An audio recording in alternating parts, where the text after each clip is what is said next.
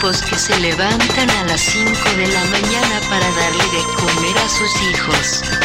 Métete con bolas sin manija radio, no con bolas sin manija persona.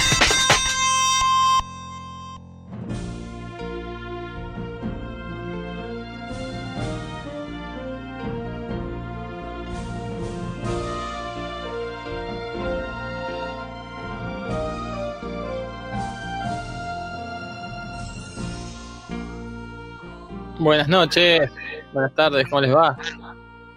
Buenas. Buenas, buenas tardes, ¿cómo están? Eh, muy bien, muy bien. Eh, Bola Simanija ha comenzado. Eh, sí, me escucho, me escucho dos veces, pero bueno, no importa. Eh, si ustedes me escuchan bien, vamos para adelante. Estamos Eh, muy bien. Espectacular, entonces, espectacular, porque como yo siempre digo, lo importante con llegar a uno o dos, y si llego a ustedes, Ya está. ya está. Pero somos tres. Por eso, ¿cómo estás? ¿Cómo estás? ¿Todos? ¿Cómo están, queridos? Me fui a tomar un ibuprofeno, perdón. Estuve Mirá. boludeando 10 minutos y justo cuando dan el aire eh, me, Te acuerdo que la me duele la cabeza. Me acuerdo que me duele la cabeza. Pero bueno, saludos a todos. ¿eh?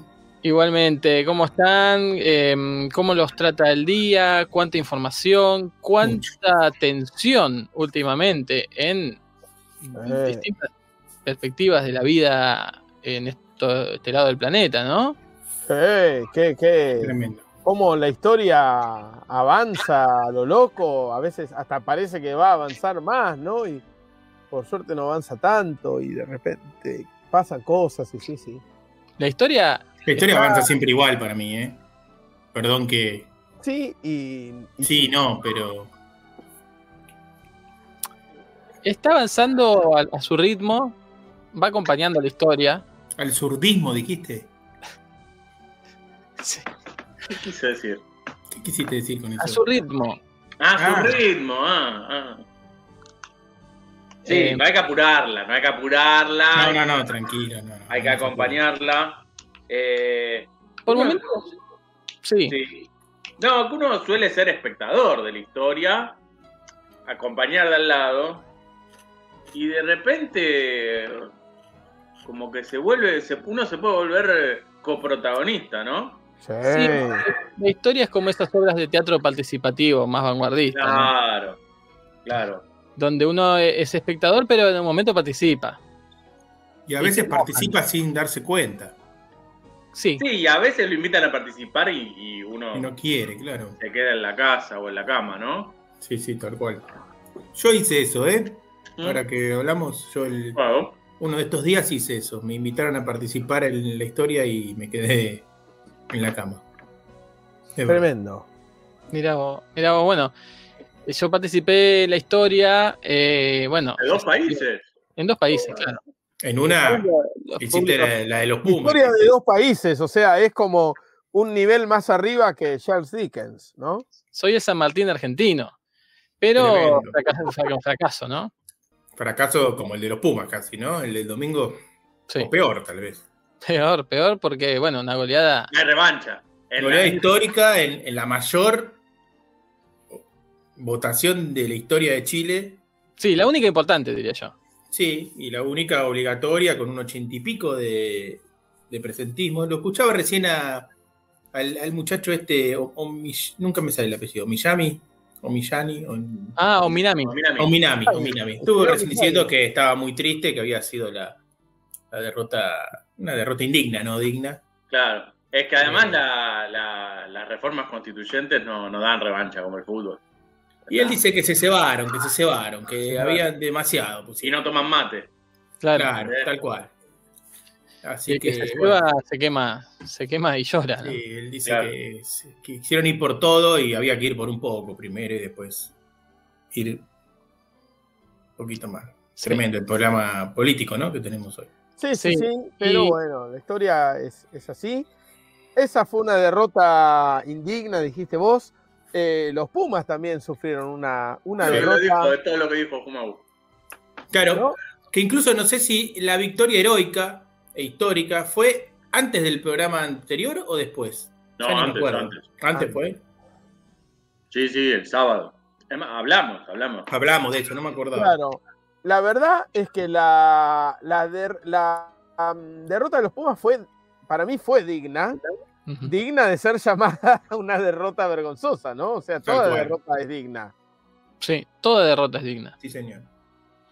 Hay que ver Eh, digna de qué. Claro. No, pero a veces se le dice derrota ignominiosa, que es, que es como decirle. Sí. ni- ni- va a pasar inadvertida por la historia, justamente. Bueno, yo la verdad que aprendí la palabra ignominia, el significado aquí en Bola sin manija. Espectacular. A mí, si me explican qué quiere decir, lo podría aprender hoy también. Es lo contrario de fama, de, Claro. destinado a quedar en el de bronce. notoriedad. Claro. Mirá. Muy bueno. Bueno, Muy buena. Magu, viendo que vos te Chin, habías chin, hecho. Chin, chin. Viendo que vos, con te habías leche hecho, con, con taza de Bien. qué país. que vos te habías hecho algo, un sinsano, creí que era. Es un Chinar. Chinar Julep. ¿Qué es Bien. eso? ¿La marca? No, es con jugo de pomelo natural exprimido, recién Ah. exprimido, Ah, con hielo, eh, bastantes hojas de menta, un racimo diría de menta, y chinar. me compré un chinar, entonces Sí, quería bien. saber cómo se usa. Una es Con esa, otra con simplemente jugo de pomelo, así, O gaseosa exprimido, de pomelo. Sí. o con gaseosa de pomelo, con eh, Sí, con tónica, gaseosa queda más porque el burbujeo le, le queda. que le queda bien. mucho. o a esto le agregamos un poco de soda, tal vez. Y yo Me me, hice- preparé un Fernet, que es un trago al que me introdujo eh, Hyde. Mirá vos, No siendo hice- cordobés, ¿no? me hice un chinar con gaseosa de pomelo y un Muy chorrito de limón. Muy bien, perfecto. No ahora. Hablando de, de no ser cordobés, Sí. aun- aunque mi, mi ap- mi apellido sí es cordobés, pero de, Claro. de España. con- pero- ¿Vieron el final de etapa que vimos ayer en tu Sí. casa, Fran? ¿Qué, qué- qué vimos? El Ah, final de la etapa de la Vuelta a de España. de Vuelta a España. España. La vuelta. viejo- Montoro. Claro, me- yo vi gran parte de la etapa, pero no vi el comienzo. Y nunca vi un sobreimpreso que dijera de dónde habían salido. Habían salido de Montoro en esa etapa. Mirá, Mira, Tremendo. Impresionante. Bueno, ¿qué tenemos para hoy, muchachos? Porque además del polideportivo, el rojo vivo, como fue publicitado por las redes de bolas y manija, porque pasó de todo. Fútbol, básquet, Fórmula 1. hay mucha derrota indigna. Mucha derrota indigna. Oh, Una de ellas, la del Mundial de Asado. sí. no, Bueno. esa es la. Esa es la. Creo que ni da para hablarlo, pero tenemos que hablarlo igual un poquito. Le, le traté de buscar la vuelta, ¿eh?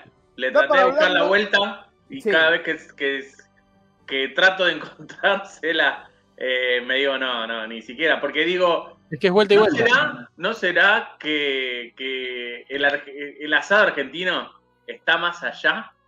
Y, y el argentino dice, ¿saben qué? Eh, tipo... Los ingleses del fútbol. La Inglaterra del fútbol. Claro, también, bien. Tipo Marty McFly en Volver al Futuro que le dice, cuando toca la guitarra, dice, sus hijos lo entenderán. Sí. Está mucho más allá. Pero no, No. ni siquiera, ni siquiera es eso. No. Estoy- Yo, vi, yo vi una foto que subió Fran, que no Eh, entendí si era real o era un ¿cuánto? chiste. Es verdadera y está todo el mundo hablando de eso. Yo creo que ya nos tenemos que meter de todo en este tema. Sí. Pero esa foto De es como si, como si, no sé, un. Un Angry Bird llevado puesto por, por el parabrisas de un Tal micro cual. que va Es a algo Mar del Plata. espantoso. ¿Cómo a alguien se le ocurre presentar eso? O sea, no, es increíble. Bueno, pasan muchas cosas. Yo, ten- yo tengo una teoría, estoy muy enojado, estoy muy enojado desde 2013. Me acuerdo la indignación de Oh. Adrián Desiderato en este programa con ese primer mundial de asado que había sido en Marruecos y que el tupé encima del equipo argentino de quejarse, decirse que llegaron ahí, ah, no, esto no era asado, nos criticaron. por-". No habían leído las reglas nunca de, de lo que era. argentinaron.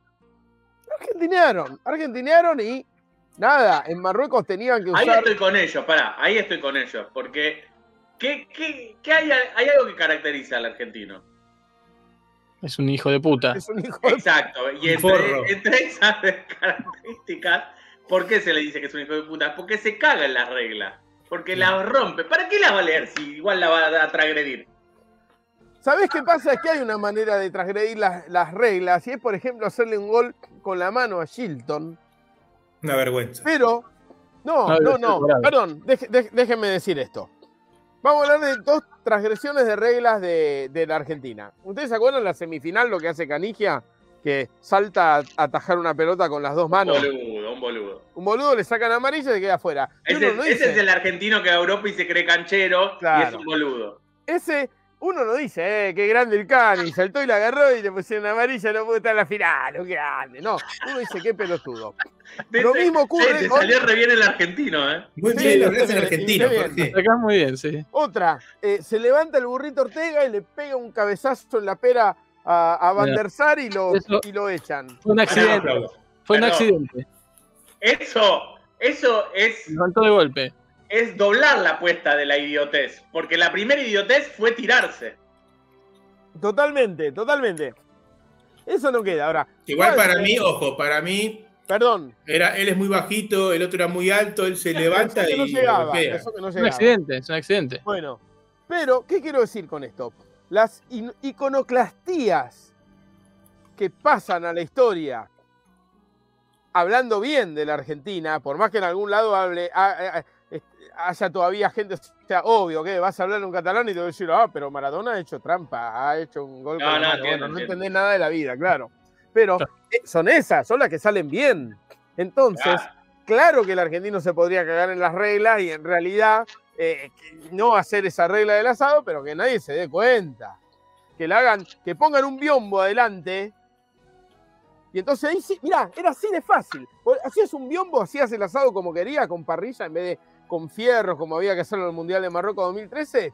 Decías, no, no, pues no se puede ver porque es la Pachamama que invocamos y Gardel y cosas de Argentina. Y ya está, después probaron, uy, esto está riquísimo, lo hicieron como decían las reglas, sí, claro. Ya está. Ese es el gol de Maradona a los ingleses en el Mundial de Asado. No la iconoclastía que te descalifica. Después, otro Mundial, 2015 van y le ponen chimichurri, que estaba prohibido. Por Dios.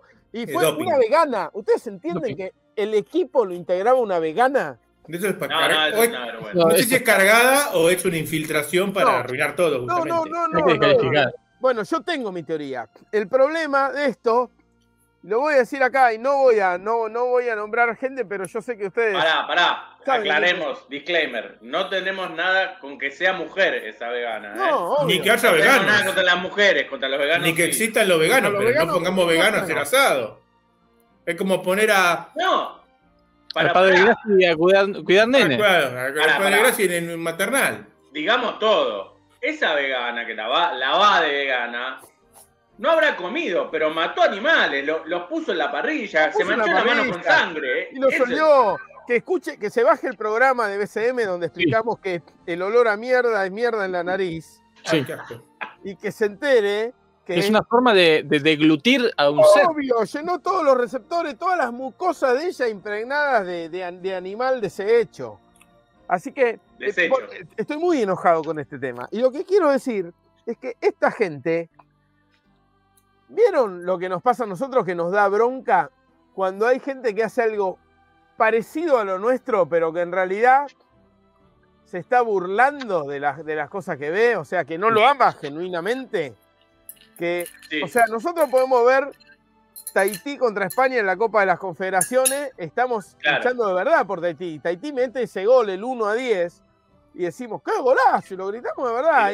Y, y nos apasiona ver ese partido, no lo vemos ridículamente. claro, y hay, hay un 99% de gente que no lo quiere mirar porque le parece eh, eh, que quizás es, es lo Tienes más razón. lógico, ¿no? Pensar que eso no existe. Pero hay también otro punto que lo ve eh, ridiculizando la cosa. Acá para mí es ese mismo espíritu. Es tipo, ah, no, ¿sabes qué grande? Fuimos ahí, no sé, la final de Argentina, quedamos primero nosotros y fuimos a Bélgica. Sí, ni idea, no sé, ni le dimos nada. Pero llegamos, acá está, mirá. Yo se lo voy a contar a mis nietos. Estuve en un, en un mundial de asado, papá. Sí. Ya, no ganamos nada, pero ¿sabés qué? Comimos, no- nos colamos ahí, agarramos, regalaron la piscera del, de, de- de Noruega y me, me traje 20, boludo. Qué pasé bien que hablas en argentino. Sí. Pero lo que pasa es que es contraproducente porque el fracaso no se lo borra más. Y el fracaso no es argentino. No, No. que no vuelvan. Como Bueno, dijimos, que no vuelvan. Para dar información, datos, Sí. eh, Argentina quedó Ni, ni, ni sé si alguna vez se dijo en número ordinal ese número. 51. Cincuagésimo primero. Sí, por eso. ¿no? Ni- nadie nunca necesitó decir eso en número ordinal. Imagínate lo bajo. Menos, que- menos un argentino. O sea, eso. Menos un Ah. argentino que habla diciendo 51. No, de, de 51 algún de aniversario. Pero nada ah, más. sí. 51. O los campeonatos de Boca, ponele, deben ser más o menos eso, ponele. No, hace rato. Con las estrellas de Estados Unidos contando a Argentina. Ahí, ahí sí. Eh, bueno, una vergüenza. Ahora, el, el campeonato, bueno, hablando también de este, de este tema que se jugó en Bélgica, lo ganó Dinamarca. La cosa es que, claro, acá traducimos Mundial de Asado, decimos somos argentinos, llegamos de taquito, ya sabemos cómo es esto, pero es un Mundial de Barbacoa. Y hay Ah, diferencia. No, es, es lo mismo. Claro, entonces tenés que o, o- o te pones a tono con lo que te piden para ser campeón, o vas a jugar un mundial de asado rioplatense contra Uruguay y listo. Es la de Gran Inglaterra-Escocia. Claro, Y pero. perdés ¿sabés qué? igual, porque si hay que hacer choto y vos entonces eh, le medio cercenás el miembro viril a una persona y lo tirás ahí porque no leíste las reglas, también perdés, imagínate. pero No ¿sabés sé? ¿eh? No sé, Que no habrá que digan- probarlo, ¿eh? Ojo. Que no digan que son lo- los representantes argentinos del No. asado. Que digan a lo que van. Claro. Solo Sí. espero que no hayan, que no hayan cocinado con la, con la camiseta argentina o algo así, porque no, no me representa. No me representa, eh. Yo eh, vi una. Me, hoy me contó mi esposa que una compañera de ella de la primaria o secundaria vive allá en Bélgica, es cocinera y estuvo como asistiendo. No- ella no entendía si sacando solamente fotos o ayudando un poco. Y No, que tirando, cocinaban. tirando- haciendo pase gol. Exacto. Y que eh, el elemento que usaban para cocinar era eh, No referís al, al parrillero, esa es la asistencia. camados. Claro. ¿no? ¿Vieron los camados? Se llama Sí. así camado, ¿no? ¿Qué es un Con eso había que cocinar. Claro, amado y, y ahumador. Ah, mira. No, nada que ver, nada que ver. El camado es como una parrilla, parrilla- para horno porque tiene tapa. Bien, Con forma de panel de abeja. bien. Panal de abeja, perdón. Entonces, déjenme decir esto, déjenme explicar acá cómo es la cosa. Imagínense que hay algo que no está normado internacionalmente del todo, como podría ser esto, el asado. O como si tenés, no sé, básquetbol con reglas FIBA y con reglas NBA en su momento. Claro. O si tenés, etcétera, ¿no? Entonces, imagínate que hay un torneo de destrezas futbolísticas y bueno, sí que un, una de las pruebas a hacerse es hacer jueguito con una naranja.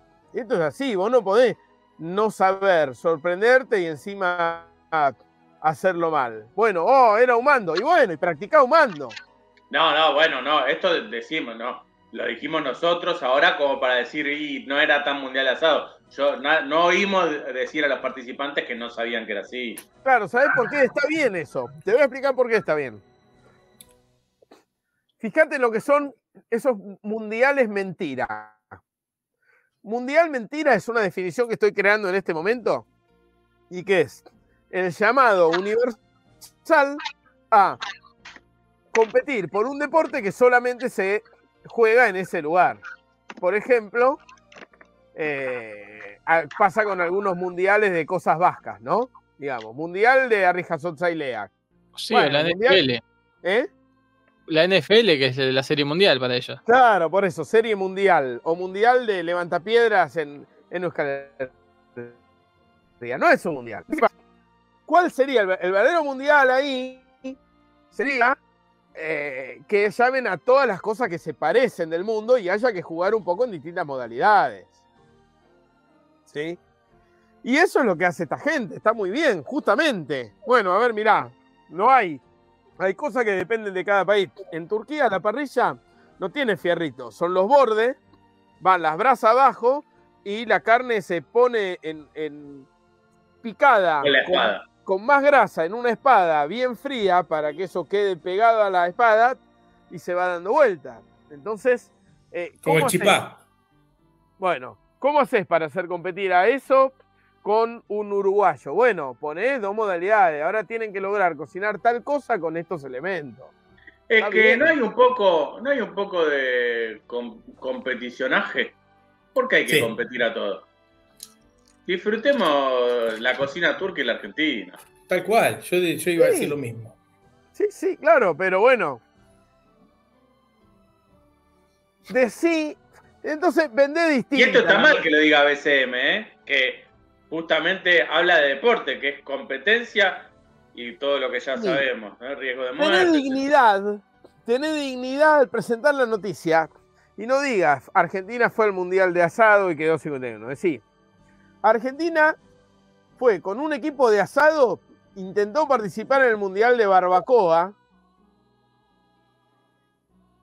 y bueno, logró... eh, Pero justamente la- el que presenta la noticia quiere esta polémica, está tan Ah. indignado como nosotros. Ah.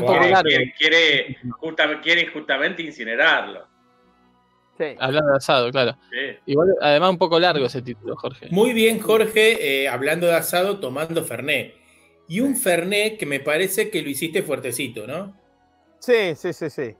Sí, se va notando de a poco. Me, me envalentona. me Sí, sí, te envalentona.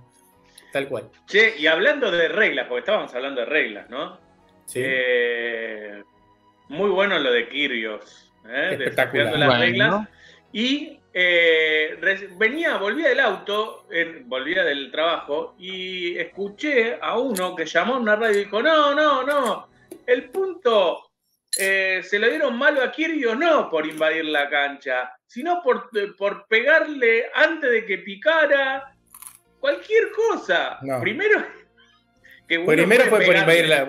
Claro, Puede pegarle de aire en cualquier lado mientras Bien. entre en la cancha contraria sigue el punto. tal cual. Eh, Opina- y el problema fue que pasó. ¿A qué Claro, ni siquiera hacía saber? falta que le pegara la pelota. Eh, Con No, no, poner no, un pie del otro lado ya era tanto. Tal cual. La gente, al ser argentina, opina sin sin saber, creyendo que sabe. ¿sí? Claro. Eh, bueno, no es- mi, mi querido Néstor Centra, lo- lo- grande, ¿no? Un periodista deportivo de ascenso de toda la vida, con quien tenemos un- una gran simpatía mutua en, en redes sociales. eh, una vez hizo una pregunta sencilla, reglamentaria, Mm, una encuesta, sí. de cómo se sacaba un lateral, ¿no? Dónde tenían que estar los pies. Eh, y ganó por afano una opción completamente errónea, ¿no? Cualquiera que leyó un, un reglamento de fútbol alguna vez sabía cuál era la correcta. Yo, por ejemplo, marqué y dije, ah, bueno, Seguí, esta. pero ahí te voy a marcar un- un- un- una dificultad que tiene es ese tipo de encuesta. Dale. Bien. Y la mayoría de la gente marcaba una incorrecta, pero encima contestaba, porque podía simplemente hacer clic, pero hacía clic y tiraba un reply como medio como diciendo, ay, mirá la boludez que ponés, es obvio que es así, así, así. Y todo lo que contestaban ponían algo mal, ¿no? No, claro, acá hay un problema. En este caso, hablando de fútbol sobre todo, de fútbol sobre todo, y no necesariamente de fútbol argentino, hay un problema que es eh, el, el referí en general, el árbitro. El árbitro es el principal cáncer del fútbol. Sí. Y entre las cosas que hace es no cumplir las reglas, el árbitro. Es uno de, de, lo- de los garantes de que se puede infringir las reglas. Entonces nunca cobran un mal sacado, un, un juez de línea nunca se fija si está sacando de adentro la cancha o no. Eh, Entonces, lo que es regla escrita, en la práctica, hay un montón de situaciones en las que uno ve otra cosa. Y, y es muy difícil saberlo si uno está acostumbrado a la práctica de ese deporte, ya sea como espectador o como... como De hecho. Jaito, de hecho, cuando un referí aplica bien el reglamento, muchas veces hay sorpresa. Y no sé si Sí. recuerden esas Sí. cosas mágicas que nos regala la conjunción de dos cosas muy importantes en mi vida, que son El fútbol y BCM Turquía. y, el ascenso turco y BCM, que un día Jumagu nombró acá una regla y dijo una situación improbable de que pasara en la historia de la humanidad, que era que alguien hiciera jueguito para lograr tirar la pelota por encima de su cabeza y así poderle dar un pase de cabeza a su arquero y que si la agarraba el arquero con las manos en ese momento, eso era tiro libre para el rival adentro del área indirecto.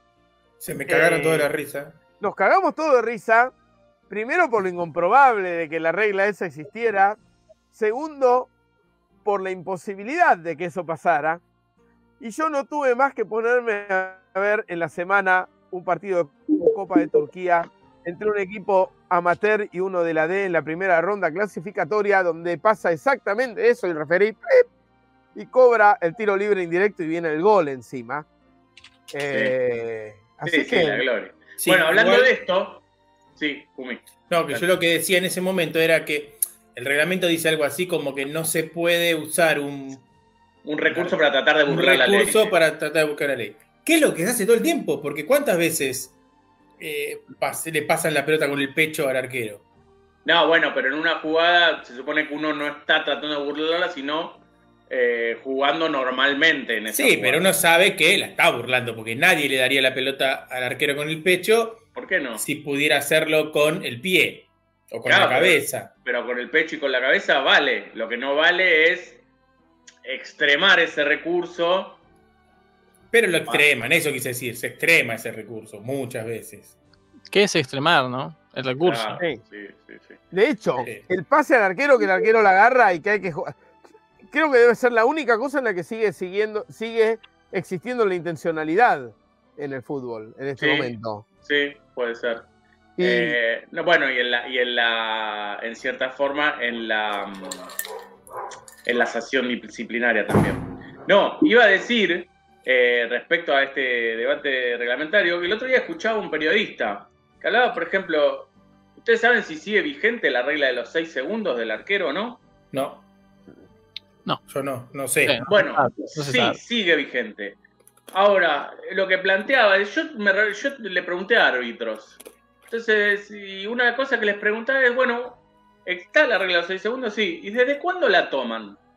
Ah, porque vieron que cuando un equipo va ganando, el arquero se tira al piso, la agarra, se queda 3, 4 segundos en el piso, se levanta, boludea un rato, y, y lo- y muchos árbitros contestaban desde que se levanta claro, torciendo la regla justamente para lo que intenta evitar Claro. que hagan tiempo. Digamos, el Si se tipo puede quedar está 10 haciendo- minutos en el piso y Claro, exacto.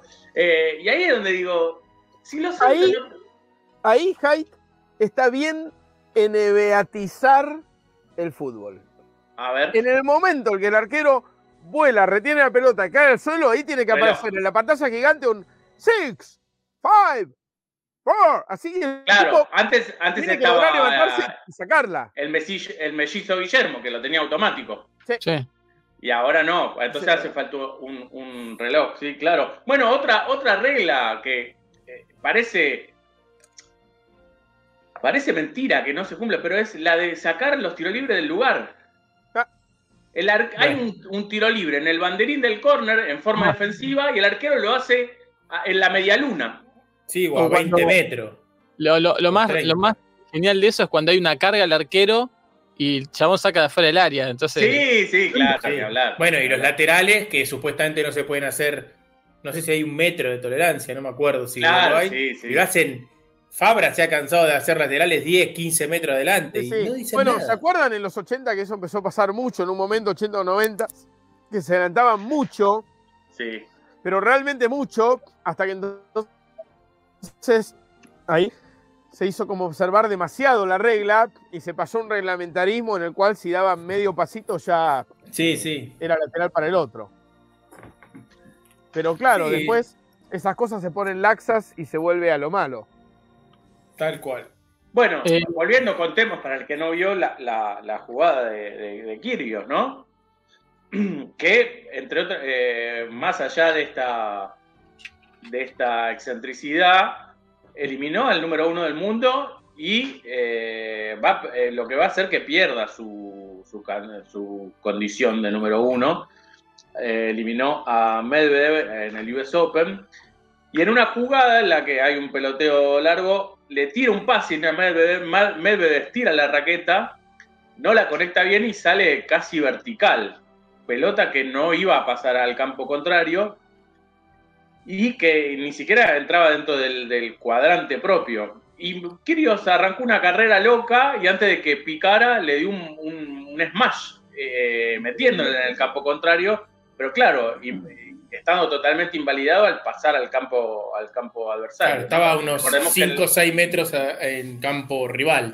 Exacto. Recordemos que en el tenis ni siquiera se puede tocar la red después de haberle pegado. ¿sí? Claro. Cosa que en el, con el vóley eh, uno puede pasar de, de campo si no toca la red una Claro. vez que le pegó a la pelota. O uno puede pasar la mano por arriba de la red. En el, en el tenis tampoco se puede pasar el La mano. plano imaginario. ¿Y qué pasó de después de, de la jugada? Ya, le dieron el punto a Medelev y él se quería matar. Y se pensó que, yo pensé que valía. Y después incluso declaró, ahora todos me van a cargar, van a decir que soy un... bo- No, no Claro. dijo boludo, pero todos se van a burlar de mí. Sí, sí, como la Él lo- igual bailó, bailó, fue un partido que por suerte no tuvo problemas por esa jugada, eh, jugó muy bien y ganó cómodo. Claro, Tremendo. claro. Pero bueno, Tremendo. Algo Sí. que vieron que en el pádel, que está tan pero tan de moda ahora, y una de las jugadas más importantes que hizo que el pádel se ponga tan de moda, que es la espectacularidad con la que se, se devuelven tiros, eh, es esa, ¿no? Es, entre otras cosas, salir fuera de la cancha, Claro, Y, eh, tirar la pelota ir tirar la pelota por el otro lado, eh, eh, pegándole a la red del contrario, digamos. eh, y bueno, Pero, pero hay una diferencia. Uno no puede entrar a la cancha contraria sí, en el sí puede. No pisarla, pero sí uno Claro. puede rematar desde Ah. la, estando dentro de la cancha. Si la pelota pasa a la Sí, red, señor. uno puede rematar En eh, el espacio para- aéreo sí. en el espacio lo que aéreo, puede, lo que puede es cruzar la red por el lado de afuera, digamos. por el lado de afuera de la cancha. Cruzar el, el- el- el ecuador de la cancha y como la cancha además tiene paredes, queda solo una puerta por donde meterla y es, eh, es lícito meterla por esa puerta. Claro. O meterla por arriba de la pared, ¿no? También se puede tirarla por arriba de la pared al campo contrario. digamos. A mí hay algo que me encanta del tenis y es eso de que por el costado de la red Sí, no necesitas superar la altura de la red. Claro, en el ping-pong es igual, o en el tenis ¿Está de bien? mesa, ¿no? Claro. En Sí, el bien. no, tiene que pasar por dentro no. de la varilla. En Tal el cual. En el vóley. En el vóley, claro. Claro. Eh, Bueno, Eh, claro. No, pero preguntabas algo, igual, así tenga que pasar por adentro de la varilla o no, la cosa es si tuvieras que pasarla por una altura superior a la de la red, ¿no? Pero no, la red termina y podés pasarla por afuera. Claro, pero en el Claro. no porque tiene que Claro, claro. sí, sí, obvio. Hay mucha gente en el chat manifestándose. Oh, Primero hay que saludar a Inés que nos escucha desde Países Bajos, la mal llamada Mirá. Holanda. Y vamos a saludar. Está Tony que dice: Hola, bolos queridos. Hola, sin manijas, dice Z Román. Eh, Tony dice: Fran tiene un perfil medio sanmartiniano. Y sí, Sí, justo hablábamos Sí, de sí. eso. Eh, bueno, se hacen eco, ¿no? Z Román, fracaso salir 51 de 80 en el Campeonato Mundial de Asado, hermano, qué vergüenza. Sí, La lista de 32 de Scaloni, ya vamos a tocar el tema, método Scaloni Classic 100%. Eh, las 32 de, de eh, los 32 Scaloni, es como el programa Claro. de televisión, se llama así. Eh, si- sin sorpresas, pero bien aburrido. ¿Dónde está el Garcés de Scaloni? Pregunta Z Román. ¿Es McAllister? ¿Eh? No. Yo no Bueno, sé. no, no, hoy hablaban justamente de que McAllister, si bien tiene perfil bajo, tal vez eh, ocupa una posición que, de- bueno, ahora convocaron a Tiago Almada, pero no creo que tenga tanta chance de quedar en la lista definitiva. Pero no sé si hay tantos jugadores con, con esa funcionalidad de enganche tan clásico como McAllister. Eh, ¿Usted me ven? Porque yo quedé No, rígido. ahora no veo a nadie. No, veo eh, y yo estoy controlando YouTube. Fran, No cuando habla, se ve como una F, pero los demás Sí. aparecemos. Ahí apareció Jorge. No, ahí se ve, yo lo veo a Fran, ¿eh? Ahí los veo a todos chiquititos. ¿En sí, dónde? ¿En YouTube? En YouTube. Sí, pero en chiquitito se te ve. Ah, claro, pero en el grande se ve la Claro. F. ¿no? Cuando es habla, verdad, se ve la es F. verdad. Bueno, voy a eh, salir y entrar por las dudas del Dale. Jitsi. Uh, Lo hizo, eh, lo hizo. frase. Dijo que lo iba a hacer y lo hizo. sí. No. Uy, qué rápido volvió. ¿Cómo les va? Impresionante. Sí, yo sí, así es, expedito. ¿Qué más? Estábamos en el, con la gente del chat. Estábamos con la gente, mandaste saludos Sí, a Inés. está, está el bardo, eh, eh, Sí. eh, con quien nos seguimos mutuamente ahora en Twitter, no, no lo hacíamos. Bueno, muy bien. Vi ¿Estás que me- les quiero contar cómo fue esto. Veo que me empieza a seguir, entre muchas personas que me empiezan a seguir un día en particular, un- decía Bardo, algo así, ¿no? Bardo FM, no sé, algo así. Ah. Entonces, yo generalmente no, no puedo ver todos los follows, pero a veces digo, me fijo de repente y digo, pregunto. Entonces le digo, ¿sos el bardo que pienso que sos? Y me contesta algo como, quizás. Ah, Ah, no sé quién, quién pensás que soy. Claro. Entonces yo le digo, ¿cuál es el mejor programa de la historia mundial de los lunes? Y me contesta, bola sin manija, por supuesto. Claro. Listo. Está. Sí. Ahí está. Y me, no, y me dijo, bola sin manija de hace cuatro años siempre con la gente, desde que era cosa Ahí está, ahí está. Che, eh, no, ya que saludás Inés, tenemos que mandar un gran saludo a Leticia, A Leticia. a la presidenta de, de TEFA, de la De Asociación TEFA. de Fútbol de, Esper- de la gente de Esperanto, ¿no? Sí, claro, sí, claro. Mandamos un saludo a ella y a Félix, ¿no? Exacto. ¿Quién es Félix? Que es eh, su primogénito que ha venido al mundo. Así que un gran saludo. Espectacular. Eh, Es enorme. Soma Stroke dice: La foto del asado me la censuraron en las redes por Gore. Claro, sí. Sí, Claro, sí, Claro, sí, expliquemos eso. Había una categoría que era ojo de bife. Y el ojo de bife es, es, es eso que yo dije, un Angry Bird estrolado. Pero ni siquiera un ojo de bife, estoy seguro. Mire Pero que yo no, ese, eso bife. no es ese ojo de estrolado, bife. ¿sabes por qué es estrolado? El ojo de bife no se corta, hermano, así en feta. Obvio. Era un bife en el ojo. Pero para mí eso, in- eh, insisto, no es un ojo de bife. ¿eh? Por lo que Ah, yo veo decís ahí. que la, la cagaron en la carnicería encima. Sí, porque yo lo estoy viendo y no es, eso parece más mm, paleta o algo, pero ojo de bife no es, no tiene esa forma el ojo de bife. No, no tiene la grasa que tiene el ojo de bife. Claro. Muy raro. Por ahí un bife de chorizo, era Es bife chorizo, parece eso. Ahí está, parece no, hay, bife de chorizo. hay ojo de bife en Bélgica. Parece bife de chorizo, exactamente. Eh, Dalia nos saluda. Los argentinos quieren perder. No sé por qué dice eso. Nunca queremos perder a nada. a nada. A nada. El De bache hecho, también. Me hablaron de, de una entrevista que hizo Ruggeri a Simeone. Y Tremendo lo que de dice el bache. Tremendo lo que dice el bache. A ver. Dice que la anécdota que contó Jorge era con él, con el bache. No con... ¡Oh! qué terrible lo mío, qué terrible, perdón. Ahora, bueno. ahora se va- lo vas a tener que seguir al bardo. Claro. Sí.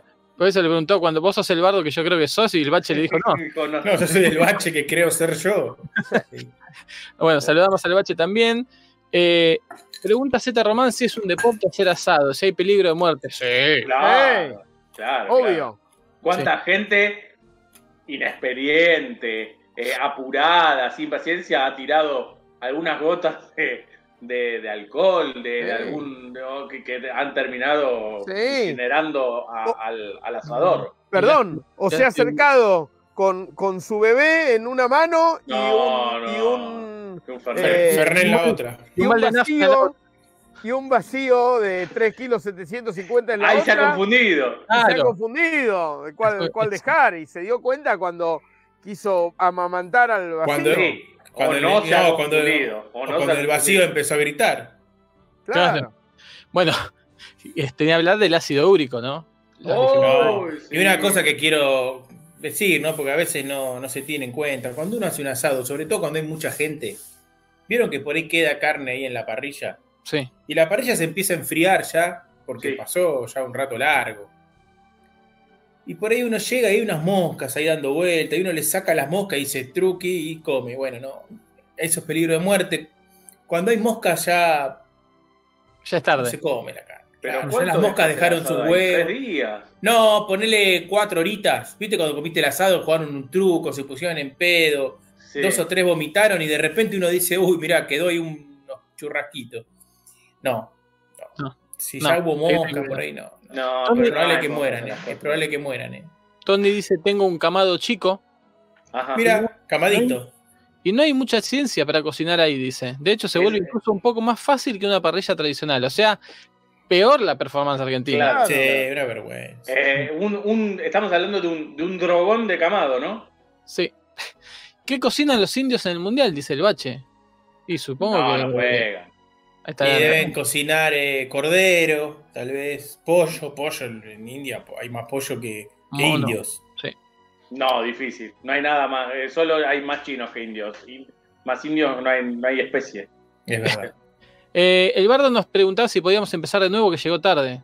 ¿Sí? Dale. Sí. Puede sí. rebobinar él. Claro. te voy a dar este consejo, hacer lo mismo que hago yo cuando, no sé, empieza a hablar eh, una cadena nacional y yo la agarro tarde, pero quiero llegar a escuchar en vivo, pero no me quiero perder lo que ya pasó. Y pero no se puede.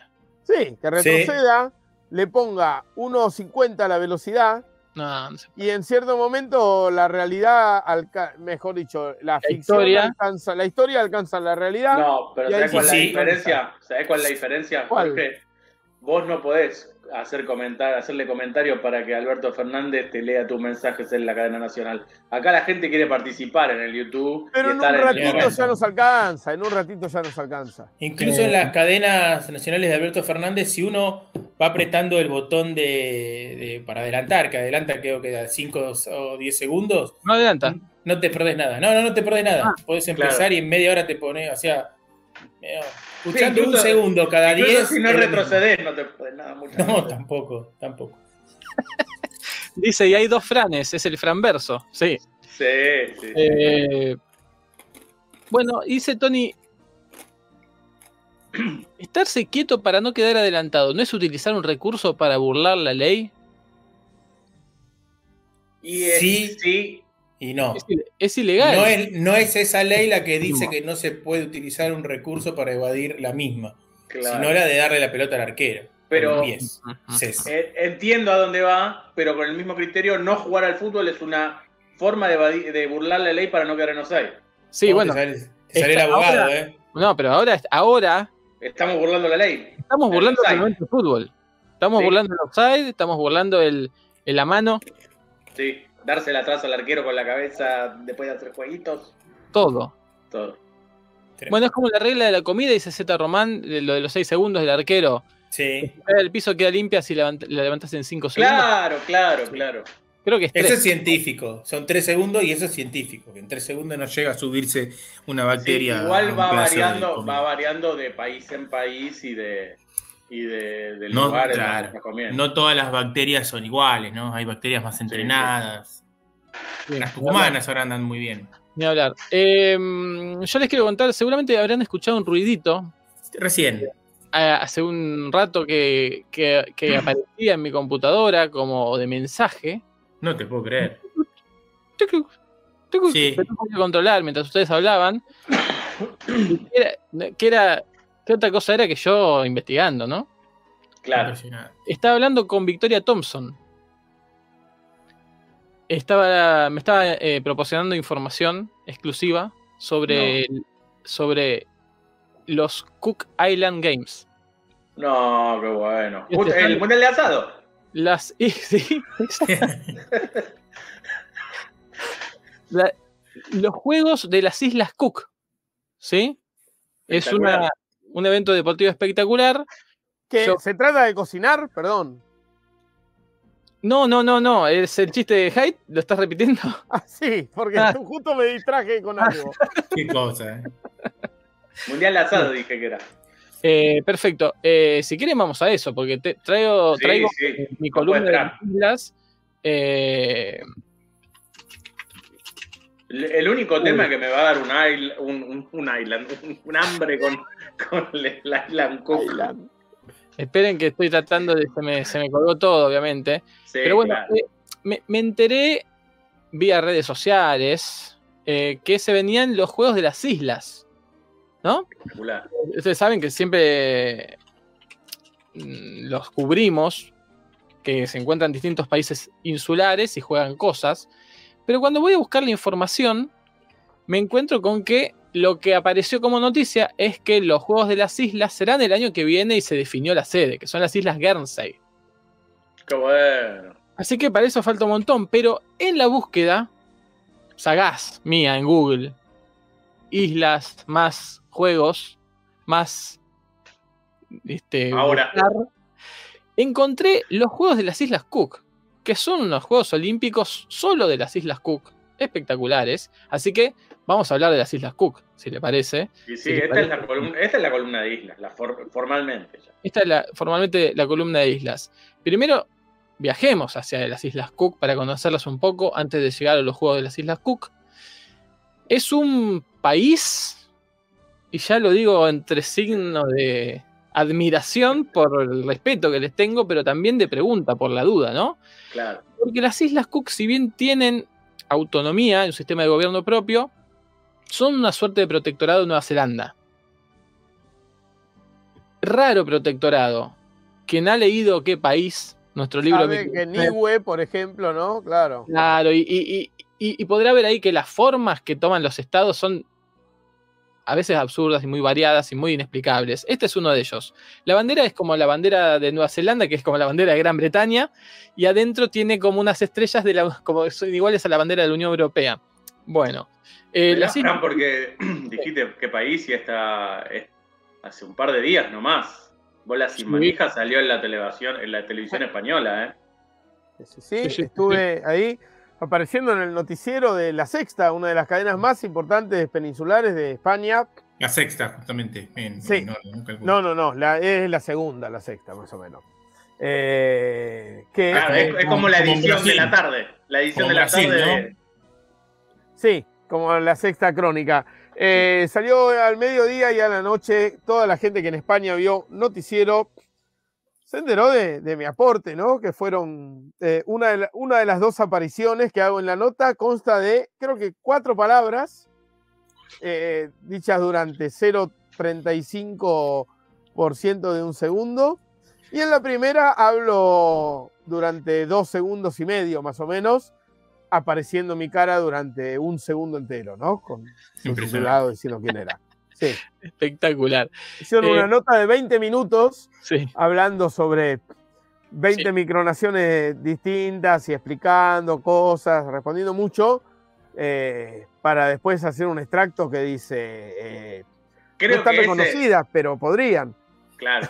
Creo, creo que ese fue como el filtro que te to- Fue el examen que te tomaron para ver si valía la pena que te pusieran al aire. Sí. Este chabón, ¿quién es? Claro. Es, el- es Malnati español. Es No, no, vos, vos, César ellos te Maschetti. preguntaban Ah, bien. respecto de vos. Querían Bien, bien. tener, asegurarse de tus pergaminos. Eh, sí, sí. Bueno, Perdón, las Islas Cook quedan en, en la Polinesia, en Oceanía. Es raro porque es un protectorado de Nueva Zelanda, pero eh, como todo en esos lugares, ¿el jefe de Estado quién es? El jefe de Estado de las Islas Cook. La reina de Inglaterra. La reina Isabel. Qué vergüenza. O sea, es un Estado libre asociado de Nueva Zelanda que a su vez es un Estado que le rinde todavía honores como jefa de Estado a la reina Isabel de Inglaterra. Es Bueno, tremendo porque eso quiere decir que la bandera de Islas Cook debe ser una mamushka de, de Union Jacks, de banderas de, de Inglaterra, porque le tiene la de Inglaterra más la de Nueva Zelanda, seguramente. Claro. Claro, exactamente. Bueno, la capital es Avarua. Eh, el lema es Teatua Moue, que significa Dios es la verdad. Uh, ¿sí? Y significa Dios es la verdad en rarotongano, que es Raro un todo. tongano un poquito más extraño, ¿no? Como su nombre lo indica, porque Rarotonga es eh, la isla con más población de las Islas Cook, que son varias islas. Les decía, fue ganando independencia con el correr del tiempo, desde los años 60 aproximadamente, tienen esta suerte de, de autonomía relativa, de Estado libre asociado. em, se encargan completamente de su Raro, Raro. Tonga se murió, todos lo sabemos, ¿no? Eh, ¿Por qué? Es un tema de Café Tacuba. Ah, no, no tenía nada más. Sí. Puta idea. Eh, bueno, em, ¿qué te iba a decir? ¿O qué te estaba diciendo? Las Islas Cook, bueno, fueron ganando independencia en los años 60 más o Sí. menos, eh, adquieren su estatus de Estado libre asociado. Ah, eso, se encargan completamente su gobierno interno, tienen poder judicial, poder legislativo, tienen un, un jefe de Estado, y Nueva Zelanda se encarga de su eh, eh, gobierno exterior. Es, es raro, es como que Nueva Zelanda es su ministerio. Canciller. Claro. Era como que fuera el apoderado, digamos. Sí, exactamente. Bueno, eh, los primeros europeos fueron españoles, llegaron en el siglo XVI. Le pusieron a Puca Puca, le pusieron San Bernardo. Los europeos siempre están. Los españoles. A Rakahanga le pusieron gente hermosa, eso fue otra isla. Bueno. Y después llegaron los británicos, obviamente, echaron a todos los españoles y quedó en protectorado de Nueva Zelanda. Em, en el 85 se firmó el Tratado de Rarotonga, que impide que haya cosas, eh, pruebas nucleares en esa zona. Bien. Bueno, es una democracia representativa parlamentaria, es un estado muy chico, está en el puesto 219 en tamaño, 236 kilómetros cuadrados y muchas islas, ¿eh? Aitutaki, Mangaya, Atiu, Mauke, Mitiaro, Manihiki, Pergin, Rakahanga, Puka Puka, Deja de inventar. Palmerston, y después están, además, las Islas Cook del Sur y las Islas Cook del Norte. Eh, bueno, es eh, totalmente imposible. Eh, sobre todo hay polinésicos, eh, la mayoría de la región es cristiana y las lenguas. El rarotongano y el pucapucano son los idiomas más, más hablados, pero eh, creo que tengo en algún lado. Tengo ahí la lista de, de lenguas en algún lado, pero bueno, no sé dónde estará. Acá, el, el idioma rarotongano tiene un dialecto, que es el, Rakahanga Manihiki, tiene otro dialecto que es el Tongareva.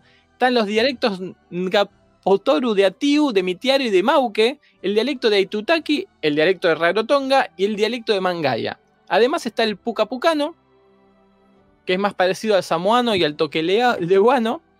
Eh, y después el maorí de las Islas Cook está relacionado con el maorí de Nueva Zelanda. Bueno, un- una cosa todo para, no sé, son 40.000 personas en total. Eh, bueno, Islas Cook. Estamos en las Islas Cook. Bueno, economía, fíjense. Por supuesto, tienen agricultura, hacen papaya, café, esas cosas.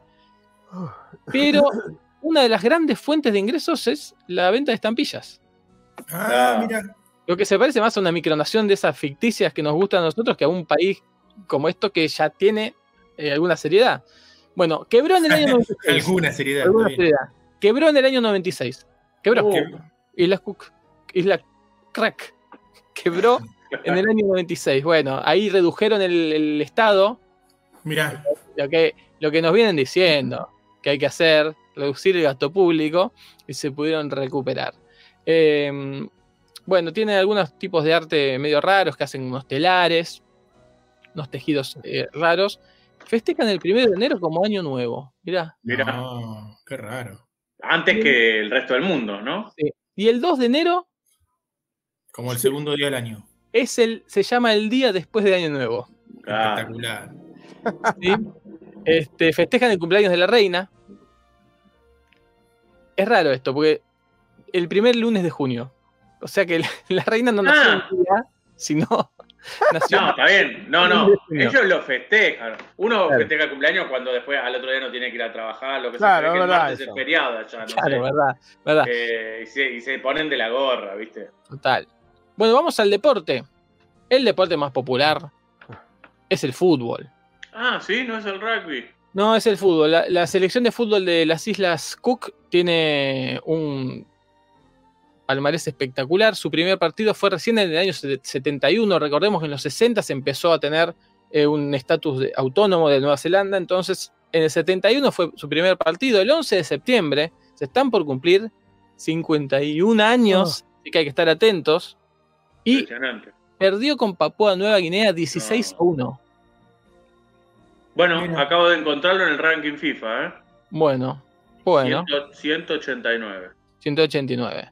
Bastante bien. Los mejores resultados de su historia como selección han sido 3 a 0 Samoa Americana, 3 a 0 Kiribati, 4 a 1 Qué a bien que lo pronunciás, Qué bien que Qué lo bien que lo- pronunciás, me y encanta. sí, y sí. Y 3 a 0 a Tonga. El peor resultado contra Tahití, un grande Sí. de entre los quintos. 30 a 0. No. 30 a 0 en los Juegos del Pacífico Sur del 71.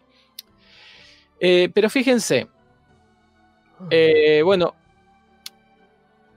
eh, jugó lo- los Juegos del Pacífico Sur en el 71, ahí perdió 30 a 0 con Tahití, 16 a 1 con Papúa Nueva Nueva Guinea, que les mencionaba, y 15 a 1 con Fiji. Esos fueron sus primeros tres partidos en la historia. Eh, después en el 95 volvió a jugar esos Juegos del Pacífico y le ganó a Wallis y Futuna, 2 a 1. Bueno, ¿qué pasa? Juega, ha jugado la Copa de la Polinesia.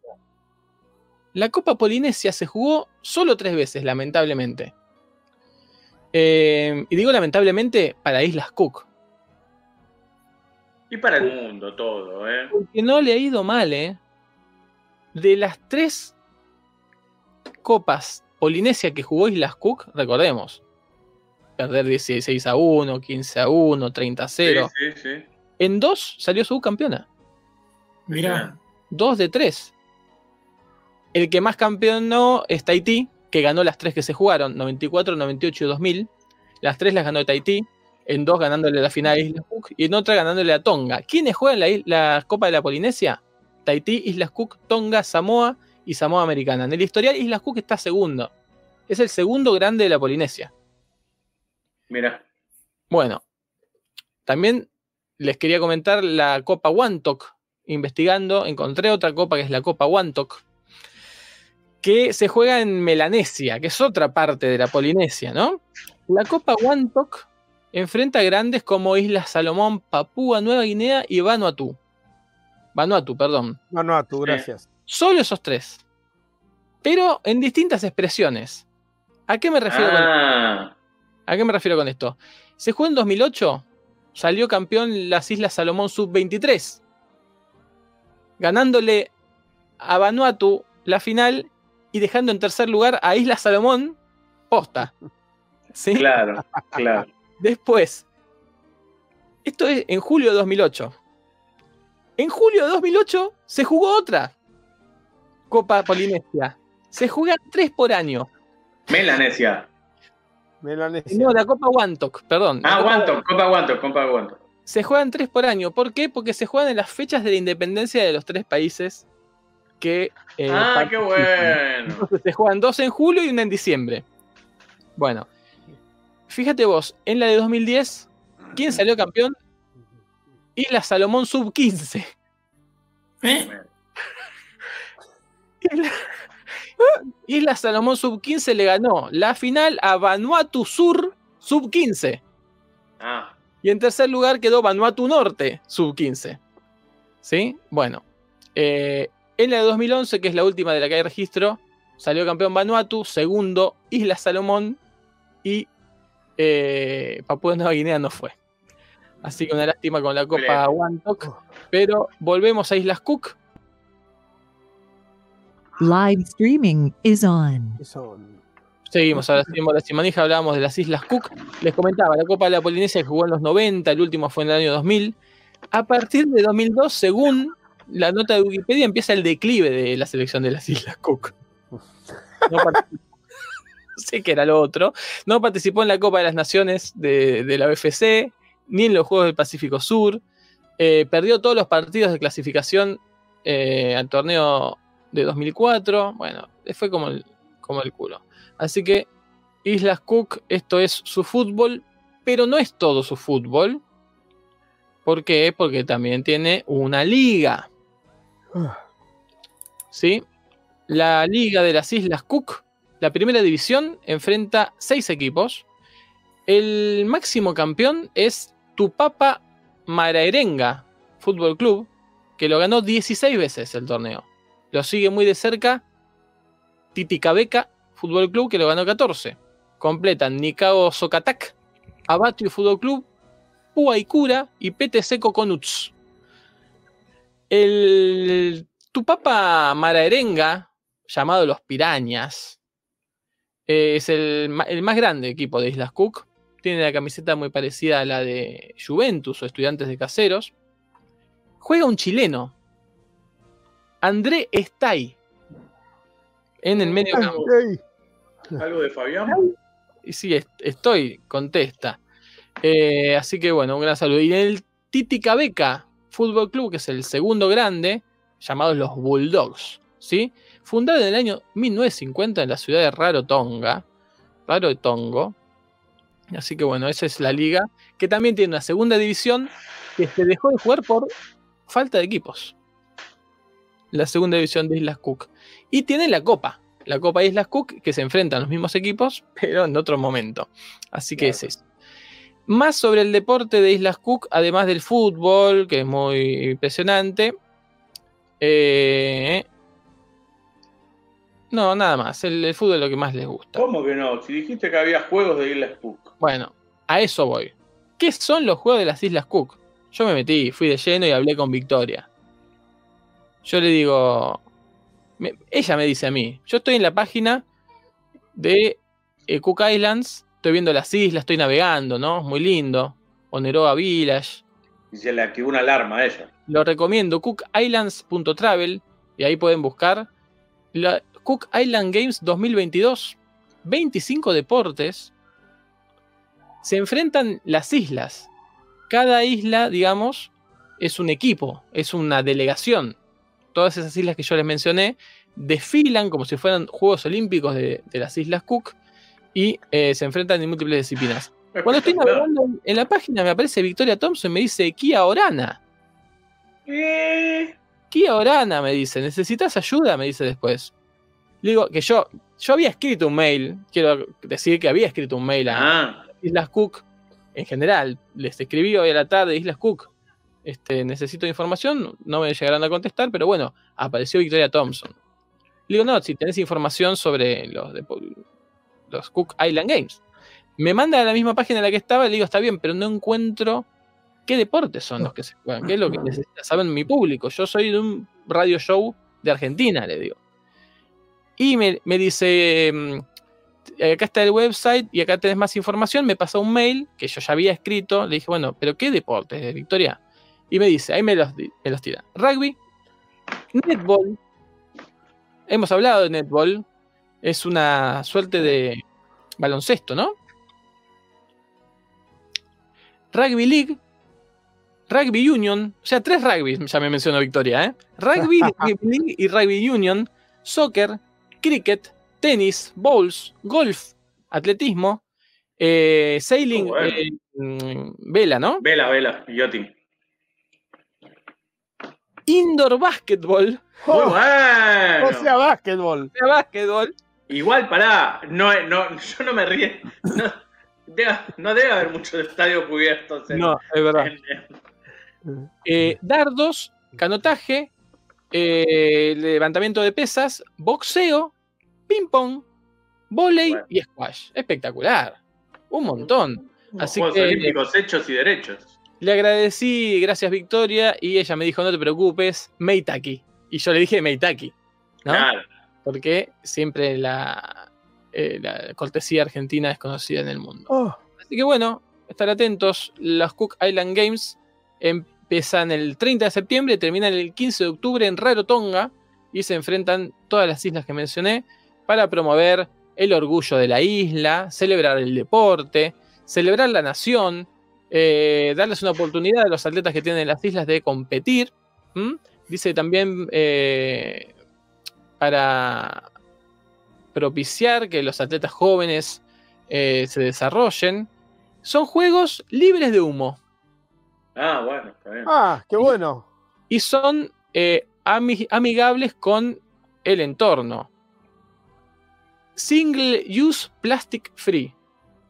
No hay cosas de, de plástico de un solo uso. Mira, torneo. Así que, bueno, eh, un gran saludo a la gente de Islas Cook y adelante ustedes. Espectacular. Ahí estaba viendo, viste, el, el mapa. Ah, Hay una de las islas que es espectacular. Tiene un lago enorme adentro. eh, son como, Así como, como si estuviera embarazada, como si fuera una ecografía. son a, a veces algunas islas son directamente una- un anillo finito Sí, Nada más, es como esa ciudad eh, larga que estuvimos viendo en la semana, de 9 Sí, kilómetros. Espectacular. qué bueno. hermoso. Bueno, Mira, pero qué ¿hay más, bueno. más información? Sí, claro. Jorge tenía un gran informe. Sí, yo tengo dos informes. Eh, uno es el de marcas de mundiales. Sí, Es tremendo. Es, es insoportable. Es una página de la Wikipedia que es anexo marcas de la Copa Mundial de Fútbol. Donde está todo. O sea, sería interminable e insoportable, pero voy a buscar algunas al azar y a ver eh, ustedes qué recuerdan. Una, ¿Qué una creen? Luli. Luciana. Eh, Después otro Salazar. Siempre, siempre hago ese chiste que Luciana Salazar en inglés se dice random Luciana. Creo que es la única Salazar que, que hay. No, está Evangelina. Evangelina. Ah, Evangelina. mirá, claro. Que es la tía. Claro. Claro. Bueno, por ejemplo, a ver, voy a ir por los distintos eh, rubros. Marcas de, de equipos. Hay muchas que sí se saben. Eh, más veces subcampeón, Holanda. O Alemania. Alemán. Alemania. No, alemán. Uy, qué, qué veces. muertos. Muerto. sí. Eh, Cuatro veces. Ah, claro, Argentina tres. Claro, exactamente. Eh, oh, a ver, qué, qué difícil esto encontrar algunas que está, que está. Acá está. La selección mundial, en mundiales, estamos hablando de fase final de mundial, ¿no? Sí. Con menos goles recibidos en la historia. Esta no la van a sacar. Claro, y eh, tiene que ver con su poca participación también. Yo Nueva, Nueva Zelanda. Zelanda, Nueva Zelanda, iba a decir eso. No. A ver, Jumito. Estoy pensando. Podía ser un. Bueno, en Rica- casas, ¿eh? Un Costa Rica. En el, para, perdón, ¿en el total o en un mundial? En, el- en un mundial. En el total de la historia, o sea, la selección que menos goles le han metido en la historia de los mundiales. Ah, ahora que entendí. haya jugado, ¿no? Que- Que haya jugado. Sarre. No, Sarre no jugó. Sarre no llegó a jugar. Eh, Cuba. No, acordate que después de ganarle a los vampiros de Transilvania, Cuba, se come una goleada estrepitosa, ¿no? Que lo termina echando. Mm, Bueno, se trata de Angola. Mirá, Angola que no hace mucho fue el Mundial. Tremendo. Eh, Solamente dos goles en contra tiene. mirá. Bien, Sí. ¿eh? Sí. Y de Qué hecho, tiene la marca de ser el también el que tiene menos goles recibidos por partido en la historia de los mundiales, ¿sí? Eh, o sea, tiene menos goles recibidos por partido que Brasil o que Alemania, ¿entienden? Es tremendo. Eh, en pro- promedio, decís. Promedio. Mm, mm. 0,60 0,67 goles en promedio por partido. Ah, pues jugó tres partidos y recibió dos goles, claro. Claro. Me suena raro Nueva Zelanda, tenía pocos goles y alguno más que participó muy poco. Sí, sí, sí, sí. Bueno, Pero eh, a ver. Más participaciones siempre pasando la primera ronda. Alemania. Brasil. Brasil, claro. Esto es rarísimo, pero se ve que alguna vez lo eliminaron a Brasil en la primera ronda, quizás en el 30. Porque la respuesta es Irlanda con 3. ¿Eh? ¿Qué? No entendí, no entendí la consigna entonces. Claro, yo tampoco. Más participaciones siempre pasando la primera ronda. O sea, un equipo que siempre haya pasado la primera ronda. Cuando Sí, jugó. solo, solo los que Ah. pasaron primera ronda. Sí, ¿Cuál de ellos es el que más jugó? más pasó. Irlanda, tres veces. Bravo. Más participaciones nunca pasando la primera ronda. Entiendo. Eh, eh, juega este mundial, creo que hay uno que vimos. eh, Irán, No, ju- no juega este mundial. ah, El Salvador. No, El Salvador Eh. jugó una vez sola. Ah, más participaciones sin pasar. A ver. claro. em, Australia. No. no, eh, Australia fue pocas veces. Pará. Mm, Mirá, Em- la- em- Emiratos no. Ira- No. Irak. No, les doy una pista. Por ejemplo, algo que me acuerde. Jugó Argentina 78 este equipo. Escocia. Muy bien. Ocho veces Escocia, Oh, qué muerto. Mundiales y nunca pasó la primera ronda. Pero es el campeón, el, el- el número uno del ranking mundial oficial. Del ranking mundial oficial, No, exactamente. no oficial. No Paso oficial, a, sí. a ver, en un torneo, menos goles recibidos. En un torneo. ¿Lo dijimos antes, Nueva Zelanda o no? No, ocurrió en 2006 esto, ¿eh? Ah, Grecia.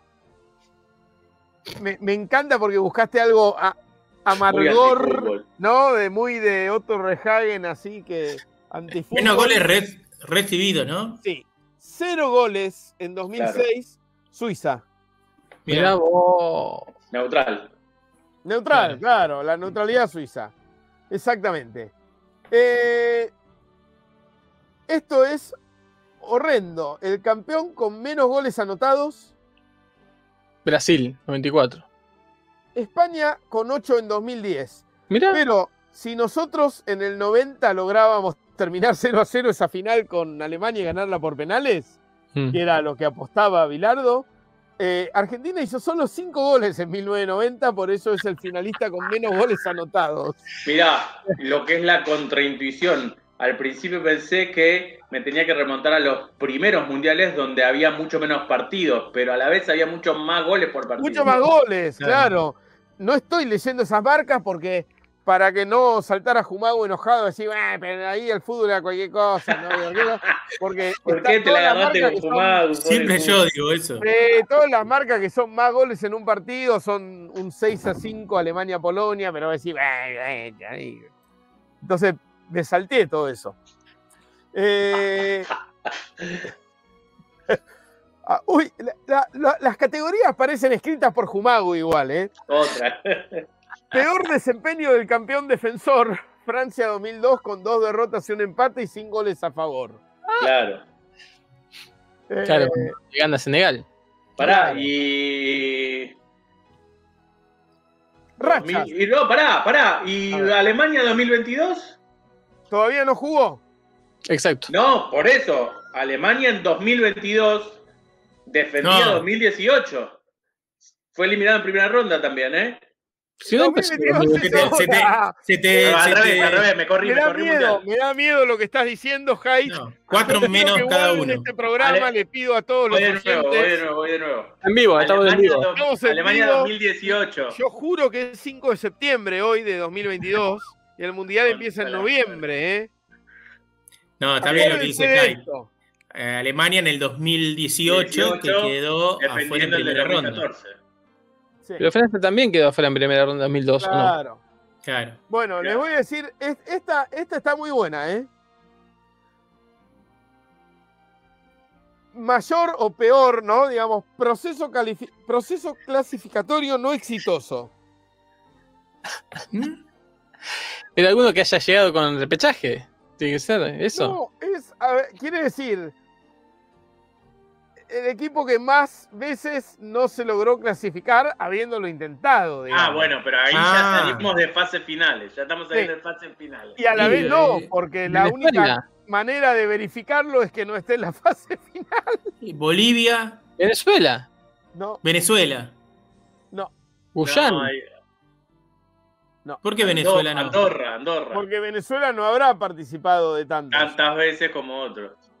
No, no es. Andorra. Saben que hay 21 mundiales hasta hoy. Bueno, Luxemburgo 20 veces quedó afuera de los mundiales desde 1934 al 2018. Mirá. Bueno, pero Vanderlei Luxemburgo no dirigió un mundial para Brasil. Ahí, ahí estoy con vos, ahí estoy con vos y le Sí. fue muy bien. Eh, hay muchas marcas que no tienen mucha gracia. Esta, esta me gusta, la voy a decir porque eh, les tengo bronca a este equipo en esta época que le ha pasado. Empates consecutivos, mayor cantidad de empates consecutivos, Bélgica con 5. Impresionante. Derrotas consecutivas, México con 9. Oh, Tremendo. Son tres mundiales seguidos. Sí. Eh, bla, bla, bla, bla, bla, bla. Marcas individuales. General, bueno, más torneos jugados. Ya saben que ahora hay tres Carvajales, ¿no? Que son Carvajal, Rafa Márquez y Lothar Matthaus. Y ahora será Messi, si Dios quiere. El jugador con más partidos jugados, ¿quién es?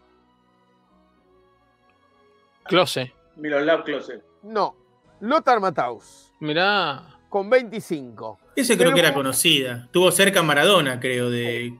No, porque No. eh, tuvo. Ah, no, porque después siguió jugando el otro, es verdad.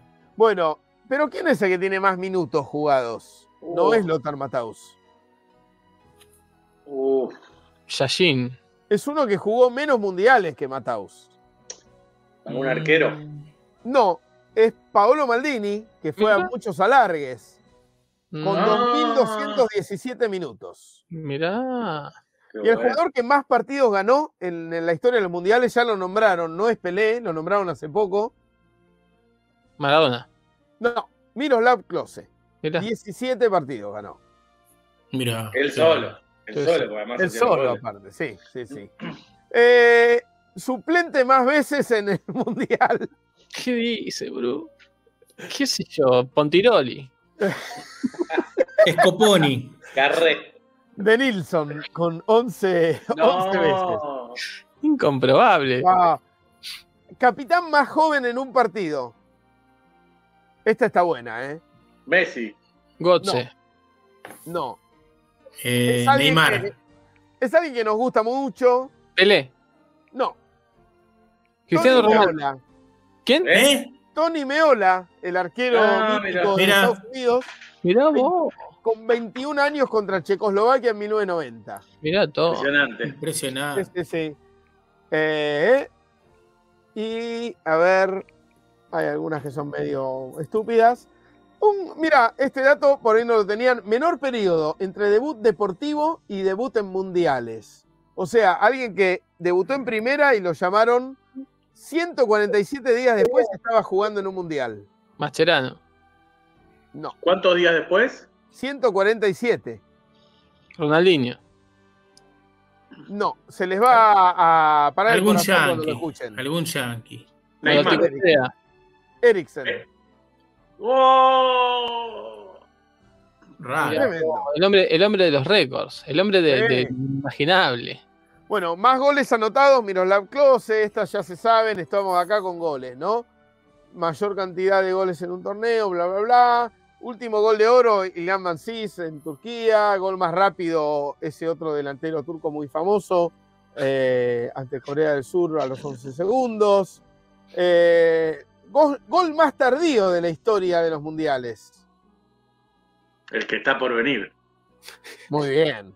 Pero han sido dos. El de Del Piero y uno de Yabú. Eh, no de Yabú, que fue de nuevo el de. Del Piero, Ah. El de Piero, Ah. claro, dos veces, claro. sino de, de Yabú, el argelino que le mete el gol en, a Alemania a los 121 minutos.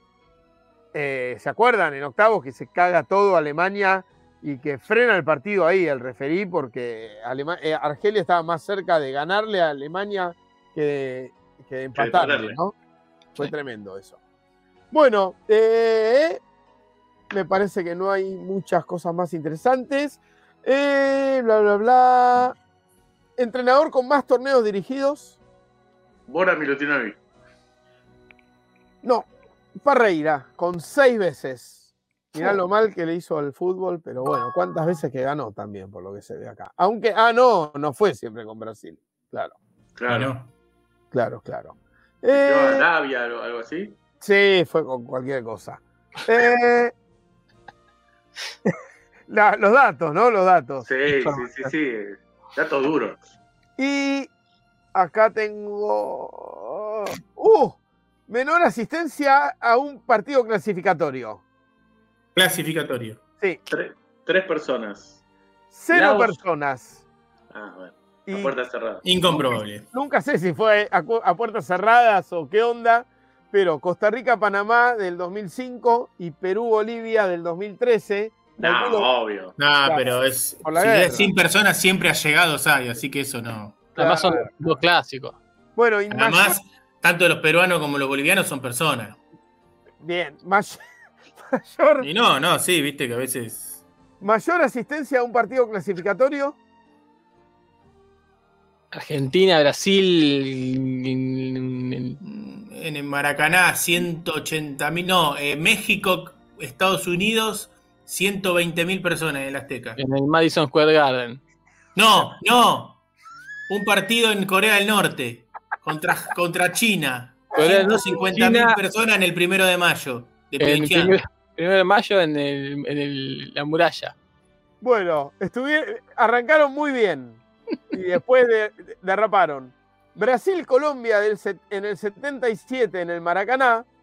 199.854 personas. Mentira. ¿Y dónde entra todo eso? Por Eh, 146, Maracaná, papá. escuchame, por 146 personas no metieron 200.000. No podés ser tan pecho frío. No, ¿Pero dónde entra tanta gente en el Maracaná? Además, Ahora no, pero en ese momento sí.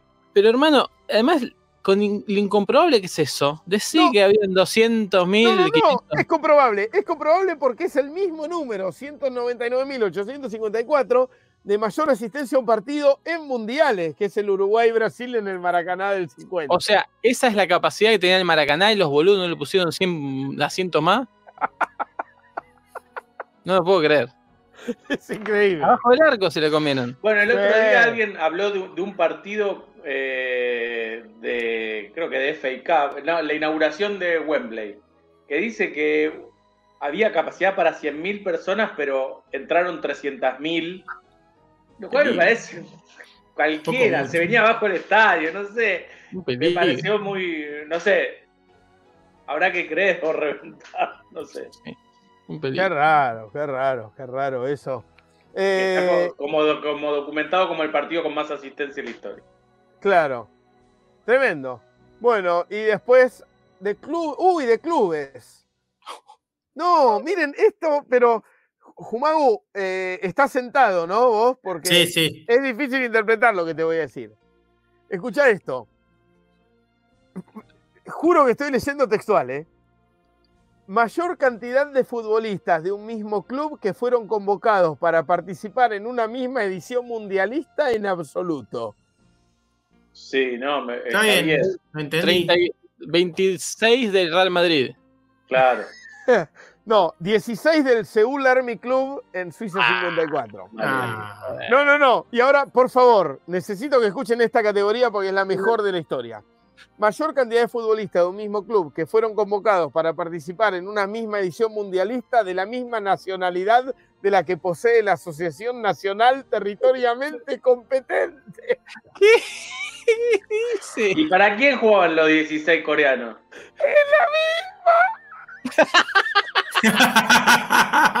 qué pelotudo.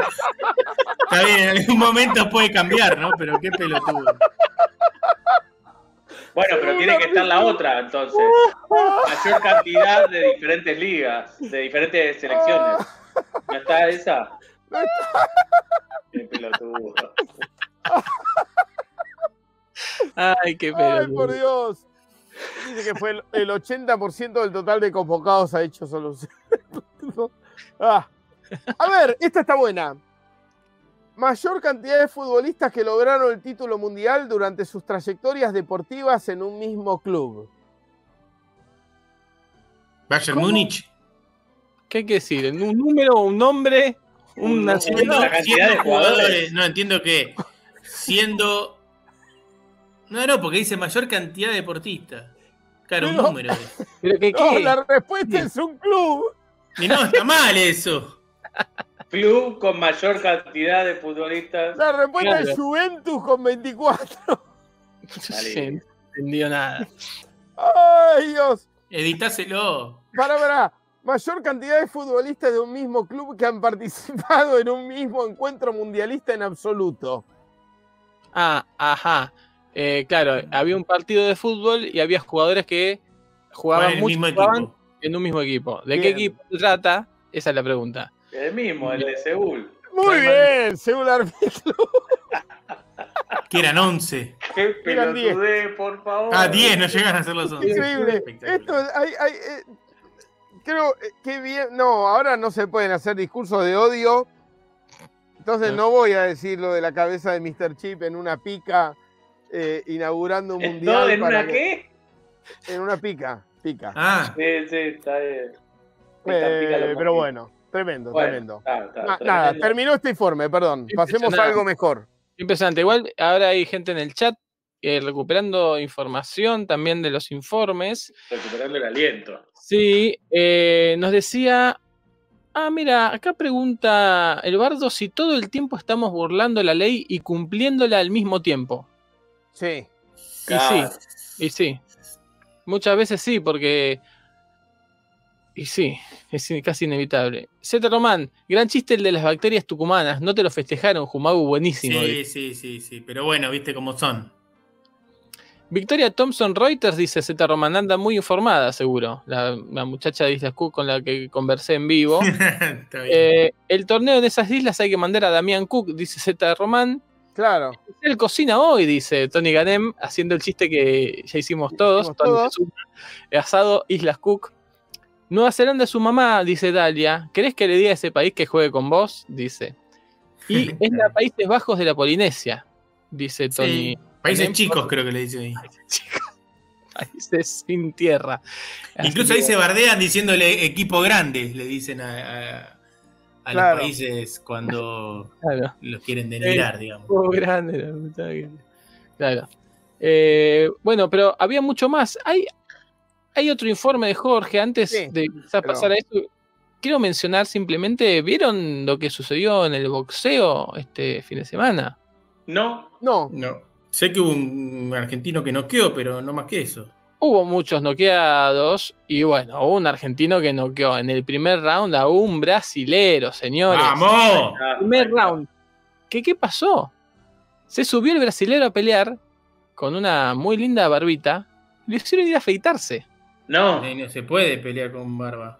Pero ya estaba ahí. ¿Cómo nos- nadie le dijo, nadie se dio cuenta antes, nadie le dijo nada? Me parece que hay, hay no, es espectacular lo que estás contando. Hizo la del asado, no leyó el reglamento antes. eso, pero ¿en Ernesto. serio no en se un- puede jugar eh, boxeo con barba? Voy a decir esto. Ernesto ¿Cómo una vez nos los, comentó los eso. religiosos? Los, Eh, ¿Puedo hablar? No. Luchito? Ernesto una vez comentó eso, que no se podía jugar con barba, boxear con barba. Pero luego vimos varios Sí, boxeadores con ¿Quién barba. Yo- puede ser. McGregor. Uno, uno es el que noqueó el chino Maidana, eh, Bronner, creo que se llamaba. Que También. Grone, cargaba. Grone, un, gro- un grone cualquiera. Un Grone, Bronner, un Grone Bronner, que tiene una barba gigantesca, muy, muy grande, muy larga. Este, pero tal vez haya asociaciones que lo permitan y otras que no. Yo recuerdo Ernesto decir que no se podía porque eh, los- tal vez con Sí, una sí. barba corta no se pueda, con Un una tema de barba larga sanidad. sí. No, y además porque eh, raspaba, al con- podía raspar al contrario, digamos, lastimar en, Ah, al contrario. ¿no? Claro, sí, puede ser la barba, la barba dura. Pero por ahí la barba corta y una barba bien larga, tal vez no, barba- no sé. Oh, la la, la barba espalda corta. ¿Cómo corta. hacen Vamos a- vamos a averiguar ya que eso, no eh? se pueden rasurar por razones religiosas? o, o la barbacoa. También. Claro, Claro, hablamos, ¿no? claro. Eh, pero sí era una barbita muy cortita, tipo más cortita que estilo Humagu, ponele. Y eh, bueno, dicen, no, muchachos, se subió el ring, ¿eh? ya estaba arriba. Y dijo, no, no, pero tenés barba. El referee no lo vio nunca el chabón antes. Bueno, lo mandaron a afeitar y obviamente con un móvil en vivo. Estaba la cámara ahí, el chabón lo Ojo. afeitaron. Lo afeitaron Ojo, sin. por ahí. sí. Dale, sí, sí. ¿Lo no, que lo afeitaron? sin crema, sin nada. No, qué nada, tenían- lo mataron. Lo mataron, tenían una cosa y. No, iba a decir que por ahí el referí lo vio, pero no sabía el reglamento de esa asociación. Sabía las generalidades, pero no que lavar o no lavar. Puede ser. Y, y todo ese esfuerzo cayó en el primer round. Pero como Y sabés cómo le dolía de afeitar sin, sin crema. Claro. Tengo el, el reglamento profesional del boxeo argentino, señores. Perdón, te, te voy a decir por qué es. Es porque estaba pensando en eso el tipo. A mí seguramente. me ¿De pasaría qué? también. ¿Qué es en eso? ¿En, en coger? No, digo, uy, me hicieron afeitar, qué loco. ¡Pah! Sí, Ya, obvio, obvio, una obvio. trompada. Claro, ya empezó a perder ahí. se- ya, ya era como. Era como car- cargarte. Vengo a Argentina a pelear y me, me- me mandan a afeitar, me filman en vivo cómo me afeitan. Ya era, ya era una obligación. Qué vejación. ¿No? Sí, sí. Qué, qué mal. Dale, Jumagu. No, eh, estaba viendo que eh, en la Federación Española el boxeador debe estar afeitado, la barba está prohibida. Un bigote, un bigote delgado puede permitirse, pero no debe rebasar la longitud del labio superior. Mira. ¿Está claro?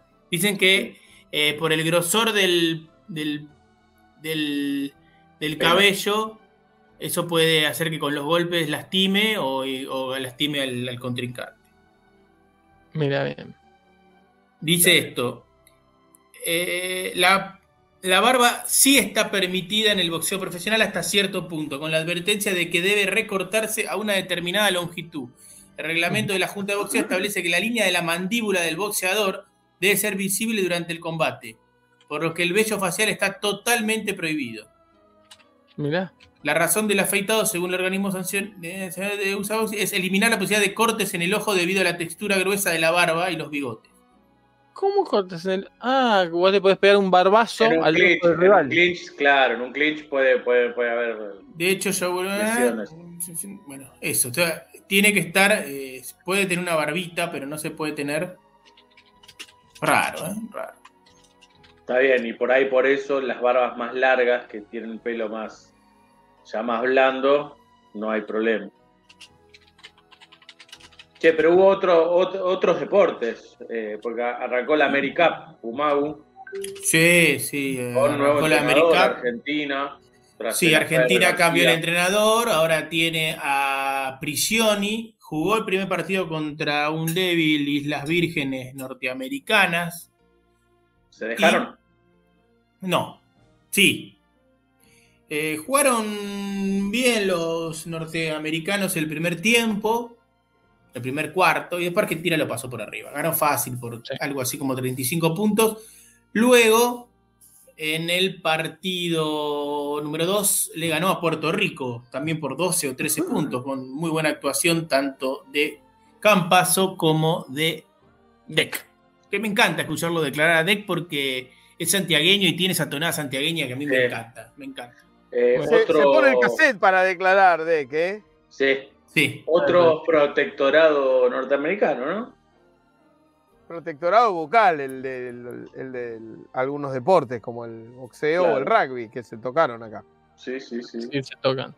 Eh, Jorge, vos tienes un informe especial. Sí, tengo un informe especial que no lo he podido preparar muy bien, pero lo voy a decir de modo reivindicatorio de, de algo, de algo muy interesante e importante. Lamento posta no haber podido preparar porque nada, inconexo, voy a mirar un poquito así en Wikipedia y decirlo, pero eh, algo que es muy medular a, a BCM, y alguna vez, muchas veces lo ha dicho Jumagu acá, eh, alentando a las generaciones jóvenes realmente a que surfeen Wikipedia y se dejen encantar por las maravillas de las curiosidades y eso. Yo quiero hacer una defensa de el fútbol como elemento absolutamente culturizante que te permite descubrir el mundo. Eh, y mira, el, el otro día estuve en una reunión de preproducción improvisada, no, no pensada sobre un posible documental de algo que tiene que ver con algo que hacemos nosotros, después les cuento, y en el cual eh, los posible guionista me preguntaba, ¿y cómo, cómo es que haces vos? ¿Por qué le interesa? ¿Por qué mira fútbol a alguien que trabaja en cosas que no tienen que ver con fútbol y que por ahí, eh, nada, incluyen una tarea muy especializada y donde tiene, no sé, mucha participación del, del, del- del- intelecto, ¿no? O sea, ¿por qué? Eh, un poco como esa pregunta, ¿no? O sea, qué sé yo, ¿por qué si... eh, ¿Cómo le, le explicás a Beatriz, estoy agregando yo, ¿no? A Beatriz Arlo o a Borges, que vos sos científico, pero que te pones a mirar un, un partido de, de Turquía. Una pregunta, una pregunta llena de prejuicios, ¿no? Que en realidad habría que preguntar por qué no te gusta. ¿Por qué no? Pero no, no, a ver. La, pregunta fue hecha con buena leche, ¿no? Era justamente como para tratar de encontrar hilos eh, con- conductores que, que permitieran mostrar mejor eso, ¿no? Para ponerlo en palabras. Eh, y, y yo respondí lo que respondo siempre cuando me pasa eso, y que es, a ver, una cosa que me, me pasa incluso eh, familiarmente. Por ejemplo, mi, mi- mi padre, que le interesa muchísimo eh, la, la cultura, la erudición, saberes de, de todo tipo, de todo el mundo, eh, cree que pierdo tiempo cuando estoy mirando eh, fútbol, ¿no? Eh, y realmente para mí es la puerta a, a llegar a cosas muchísimo más interesantes.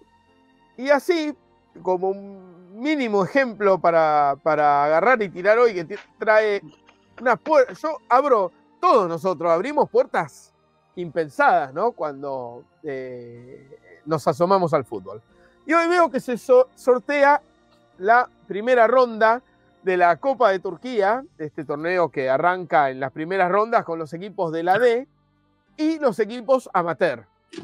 Que los equipos amateur tienen ahí esa posibilidad de jugar como en la Copa Argentina, ¿no? También donde ocurre eso. Miro los que estaban en el sorteo, que son unos 60 equipos para armar las primeras 30 llaves.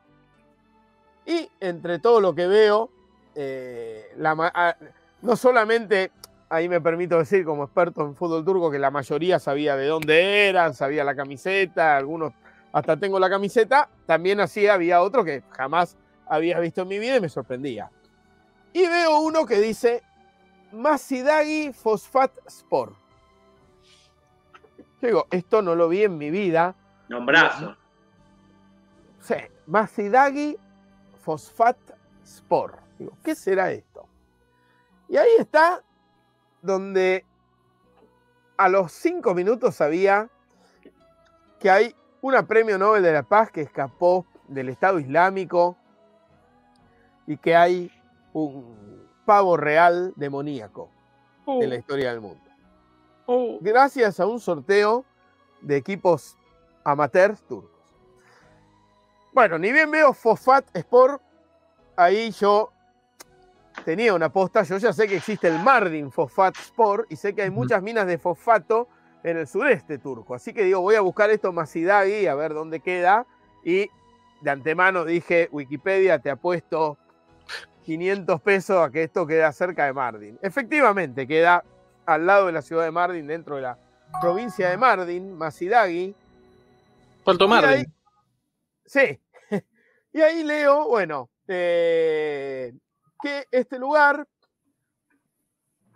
tiene este nombre desde el periodo otomano, que los timures, eh, la, la gente de Timur atacó la, la ciudad. Timur ¿Y qué? Oriental. Sí. Originalmente estaba habitada por los Yezidis, los Yezidis, ¿no? Como Y-E-Z-I-D-I-S. Bueno, entonces digo, ¿qué son los Yezidis? Jamás vi que existieran estas personas.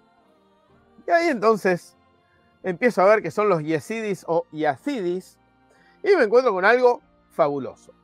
Una minoría endogámica que es indigénica del Kurdistán, ¿sí?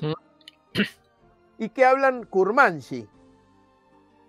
O sea, son una, una variedad de kurdos en particular, ¿sí? Ajá. que en este momento viven medio millón en Irak, más o menos. Hay mucha diáspora, hay como 200.000 en Alemania, eh, hay unos 50.000 en Rusia, hay también en Armenia, Georgia, Bélgica, Estados Unidos, Francia, Siria. Quedan unos 5.000 en Turquía nada más porque han sido muy, muy Pero dejados ¿esto de lado. son los- esos son los kurdos, no los yezidis. No, es que, claro, yezidis kurdos. ¿Qué le pasa al yezidi? Es perseguido por los kurdos, que a su vez son Oh. perseguidos por ser kurdos, ¿no? Pero Y no se entonces ya anula. Ya, no son tan endogámicos. Son endogámicos. Son Oh. endogámicos y hay algo tremendo porque hay hasta un estudio genético que muestra que tienen ciertos eh, que se... Hay, hay un, un haplotipo kurdo modal, ¿sí? Que tiene un perfil genético típico, que ahí dice, bueno, eh, los distintos loci en los que aparecen, o sea, regiones de cromosomas donde están conservadas estas secuencias, y que muestran que los yezidis en Armenia tienen un 11,9% de, de haplotipo. Eh, no me voy a meter mucho en, en- en genética, pero está conservadísimo esto. ¿Y saben cómo es que se ha logrado que se, sean tan endogámicos? Porque ellos, la particularidad es que tienen una religión y cuando se casan con alguien de otra religión, te convertiste a esa otra religión. No, al revés. En lugar de convertir al otro, Pierden la religión. Exacto. Perdés la religión a menos que te cases con otro yazidi. Qué raro. ¿y Claro. co- ¿Cómo se, ¿Por qué funcionará así? Para Es- eso, para, para mantener Para la eso. pureza. Esta Claro, pero entonces está bien, la endogamia está desde, el- desde lo legal, ¿no? Está la- de, la de forma ellos de mismos contar. y no La desde forma lo de- real. En la forma de contar los, los Claro. bienes. Exacto, claro. Exacto. Bueno, esta religión, el yazidismo, es preislámica, ¿sí?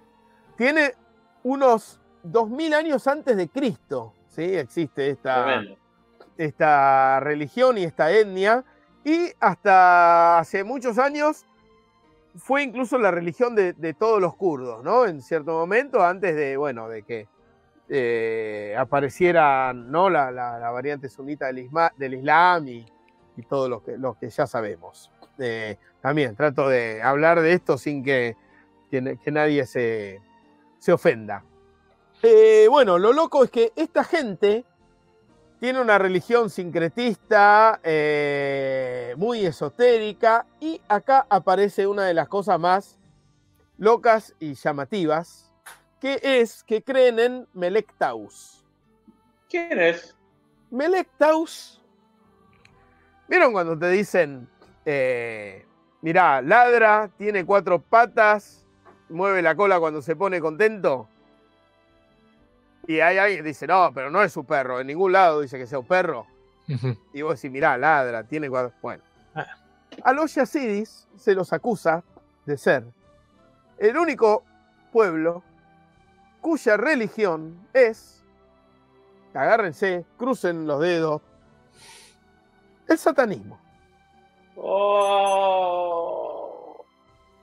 Mira, Y en eso se basa el origen del odio étnico que le tienen a lo largo de la historia cristianos, musulmanes, Claro. kurdos y todo tipo de ser humano del bien que se quiera alejar del diablo. Tremendo. ¿Y por qué digo esto? de que ellos dicen que no son satanistas, pero Melectaus es un ángel caído de los Mm. siete arcángeles que tenía Dios y que cuando cayó se puso a llorar por haber caído y sus lágrimas se convirtieron en fuego que empezó a habitar abajo de la tierra y todo ese fuego y la gente mala va a vivir ahí donde las lágrimas de, de Melectaus se convirtieron en fuego. Son los, los Mickey Vanilli del. del- Claro. que hacen pop para divertirse. Bueno, justamente, no sé si vieron hoy la, la noticia que Sí. se las pegué durante el programa. eh, es genial porque la referente del Centro Cultural Neonazi, Mariela, hoy declaró, no sé por qué nos dicen nazis, ¿no? Claro, sí. Sí, está, está bien, porque si Claro. somos neonazis, no sé por qué nos dicen Claro. nazis. Bueno, ¿saben qué forma tiene Melectaus? Porque no es un ángel Sí. con, No sé, con pero ¿y ¿Y por qué algo cuernitos, con- dijiste? De Es un pavo real. pavo real. Es un pavo real. Ellos, los yazidíes, dicen que es un ángel benévolo, que se redimió a sí mismo de su, de su caída. Y Cumplió hablan, su condena. bueno. ¿Cómo?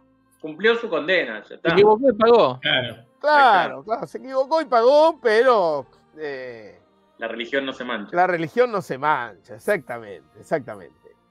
Bueno, el cristianismo, el islam y otras confesiones religiosas identifican a Melectaus como Lucifer o Shaitán, Satanás, directamente. Los yazidíes dicen, sí, pero no es el maligno de otras religiones. Eso, eso lo está diciendo vos, no yo. Claro. Bueno, es tremendo esto, pero eh, han sufrido por esto grandes persecuciones con pogromos que casi los, los eh, eliminan de la faz de la tierra, pero bueno, siempre han, han quedado por uno, estaba por decir por suerte, por una empatía étnica, ¿no? Con que no desaparezcan personas, pero a la vez me da miedo que alguien pueda decir, uy, mirá, este dice, qué suerte que no se van los del diablo. ¿eh? Por eso es muy difícil hablar. Yo hablo Sí, desde sí, afuera. Eh, pero bueno, históricamente Al Qaeda los persiguió muchísimo. Mirá Ah, vos. también. todo el mundo. pobre. Todo- o sea, imagínate eso, ¿entendés? Te persiguen lo- lo- los buenos y los malos. Claro. Es una cosa terrible. Y Eh, todo, el de la crea- ¿Cómo? Cierran la grieta. Cierran la grieta, exacto. Es como, bueno, justo hablando Sí. de neonazis, ¿no? Cuando La grieta del infierno. la grieta del infierno, cuando los punks y, y los stones en el recital de Bulacio, ¿no? Eh, luchan en contra de los skinheads. Claro. Eh, es, es- es- es- es tremendo. Eh, y bueno, resulta que, porque pasó así, miren, hay una cosa así. Dios le ordenó a Melectaus no inclinarse ante los demás seres. Y cuando le da vida a Adán, le pide a todos los arcángeles que reverencien a Adán. Mm. Pero Melectaus dice, no, vos me A mí me dijiste que yo no claro. me reverencia ante nadie. Y este es un ser. ¿En qué quedamos? Claro. Y encima este ni siquiera es Dios. Es un Un humano. Y persona. ahí está la cosa. Que los yazidíes dicen que entonces Dios lo eligió y le dijo, ahí estoy con vos, y lo nombró líder de todos los ángeles. Y todos los demás dicen, No, se negó a las de Dios. le sacaron tarjeta roja, o sea, e- es, obvio que no le pudo Claro. haber dicho eso Dios. Protestó. Hoy- ayer dije una cosa, digo otra. ¿Qué? Si me puedo contradecir. Bueno, ¿qué creen los yazidíes? Que el bien y el mal conviven en la mente y en el espíritu humano y que elegir entre ambos depende del propio ser humano. Ah, Estoy de eso, acuerdo. eso- Ahí estoy con ellos, ah. eh. Eso- eso es lo mismo que decir no soy macrista ni kirchnerista. Exacto, exacto. Soy macrista. Son los apolíticos de la religión. y creen en la metempsicosis. Uf, Sí. y tienen un sistema de castas, así que ¿Sabes- ojo los sabes lo que- ahí. ¿Sabes cómo se traduce metempsicosis? ¿Cómo? Transmutación de las almas. Claro, elementos que pasan a otro cuerpo después de la muerte, ¿no? Entonces, por eso también creen Ajá. que uno de sus líderes en un momento fue Melek Taus, que, que decidió, decidió bajar acá a, a la tierra, ¿no? Eh, y, pero ojo que no es lo mismo que la reencarnación, como No, explica no, René no, Guénon. Claro, eh, la metempsicosis pasan cosas, pero cosas. almas, almas sobre todo. Claro, almas, almas. Bueno, eh, fueron muy perseguidos, como le dije, en, todos lados. Y- Igual difícil eh, perseguir a, a alguien que hace metempsicosis porque Sí, Eh, obvio. andá. te va escapando. Se te va escapando, hay que seguir. eh, exactamente, exactamente. Sí, además Eh, para perseguirlo tenés que hacer en metempsicosis, lo cual termina dándole la razón de que existe Ah. la metempsicosis, ¿no? Esto, esto, Claro que sí. esto- esto es para los reencarnados. Claro que sí. Y bueno, entre los eh, más conocidos está Nadia Murad. Nadia Murad, Premio Nobel de la Paz 2018. Epa, recién. eh, que se convirtió en, en activista por los derechos humanos y que ella fue una mujer yazidi capturada por el, eh, el Estado Islámico. ¿sí? Uf. Y bueno, sometida a un montón de vejaciones horribles, pero que logró escaparse de ahí. ¿Sí? Y ella, visibilizando esto que habían sufrido los, lo- las mujeres yazidis por, por ISIS, eh, terminó, bueno, eh, obteniendo el, el premio Nobel. Así que, Pero que es, justamente, es una reivindicación, ¿no? Del premio Nobel de la Paz a un satanista, digamos. De algún modo de decir, bueno, no, está bien, no era para tanto. Es todo un tema. Igual tiene muchos premios, ¿eh? además de ese, tiene el Clinton Global Citizen Award, el Hillary Ah, Clinton. Award, el De los United Sí, sí, sí. Eh, Clinton, ¿eh? No Hilton. No, pero ¿qué dijiste? Seguí. Y tiene, ojo, El primero que dijiste, ¿cuál es? dije Clinton Global Citizen Award. El de los relojes. Después, Relojes. Hillary Clinton Award for Advancing Women in Peace and Security. muy bien. Y tiene el Bambi Award. mezcló, Mira. Mezcló Hillary con Clinton y le dio Clinton. Sí. Tal cual. Yo quisiera escuchar el, el audio de nuevo, a ver si había dicho Hilton antes. No, no, no, no digo, no digo. Bueno, y hay un Bambi. Award que Muy bueno. eh, también lo recibió, ¿eh? Igual ese, ese premio está manchado, ¿eh? Sí. Sí, sí, sí, sí. Eh, así que bueno, esto va a los Yazidis de Masidai eh, van a estar jugando en la Copa de Turquía y quedaron, ya les digo contra quién va a jugar. Eso te iba a preguntar, hay que seguirlos ahora. Sí, sí, sí. El Masidagi Fosfat Sport va a jugar contra el Bitlis Özgüldere Sport. Eh, en la, entre el 13, 14 y 15 de septiembre van a jugarse todos estos partidos. Como saben, siempre Aspor, eh, canal de aire abierto, se puede ver por internet. Transmite aproximadamente desde las 7 de la mañana hasta las 4 de la tarde eh, partidos durante todas las semanas de esta copa interminable, ¿no? A la que se van sumando muchos equipos y que, como gran curiosidad del sorteo, el, el ASIC Caracochan Sport quedó justamente contra el otro equipo del ASIC, el, el ASIC Sport. Así que ahí se dio una cosa rara en el sorteo y tenemos un, un clásico de una misma ciudad. Pero bueno, eh, a ver si se entiende. Todo esto, si yo no mirase el sorteo de la primera ronda de la Liga de Turquía para ver a estos 11 jugadores de- del Masidai Sport, ver contra quién van a jugar, yo me preguntarían ahora quién fue premio Nobel de la Paz en 2018 y yo diría, no tengo idea. Claro, claro. Muy Sí. bien. Eh, así que bueno, eh, nada, quería compartirles eh, esto en este bloque deportivo que habla de pavos reales diabólicos. Espectacular, Impresionante. impresionante. ¿Les gustó? Sí, no lo conocía además, algo nuevo. Para mí también fue muy nuevo. Eh, buenísimo. Bueno, ya nos queda poco tiempo. Sí. Podemos decir que se retiró Serena Williams. Sí, Ah, la retiraron, ¿eh? La Un retiraron. saludo, eh, un saludo a Serena. Se retiró tranquila, ¿no? Como Sí, no, no. Serena. Sí. sí, Para fue- mí, ojo, para bien. mí, ¿eh? Para mí, mejor jugadora de todos los tiempos. Para mí. Para muchos, no sos el único que Y dice. estoy hablando de hombres y mujeres, ¿eh? Ah, bueno, ahí te fuiste al carajo. ¡Apa! Ahí te para mí. Serena Eh. Williams le gana, le gana a Connors.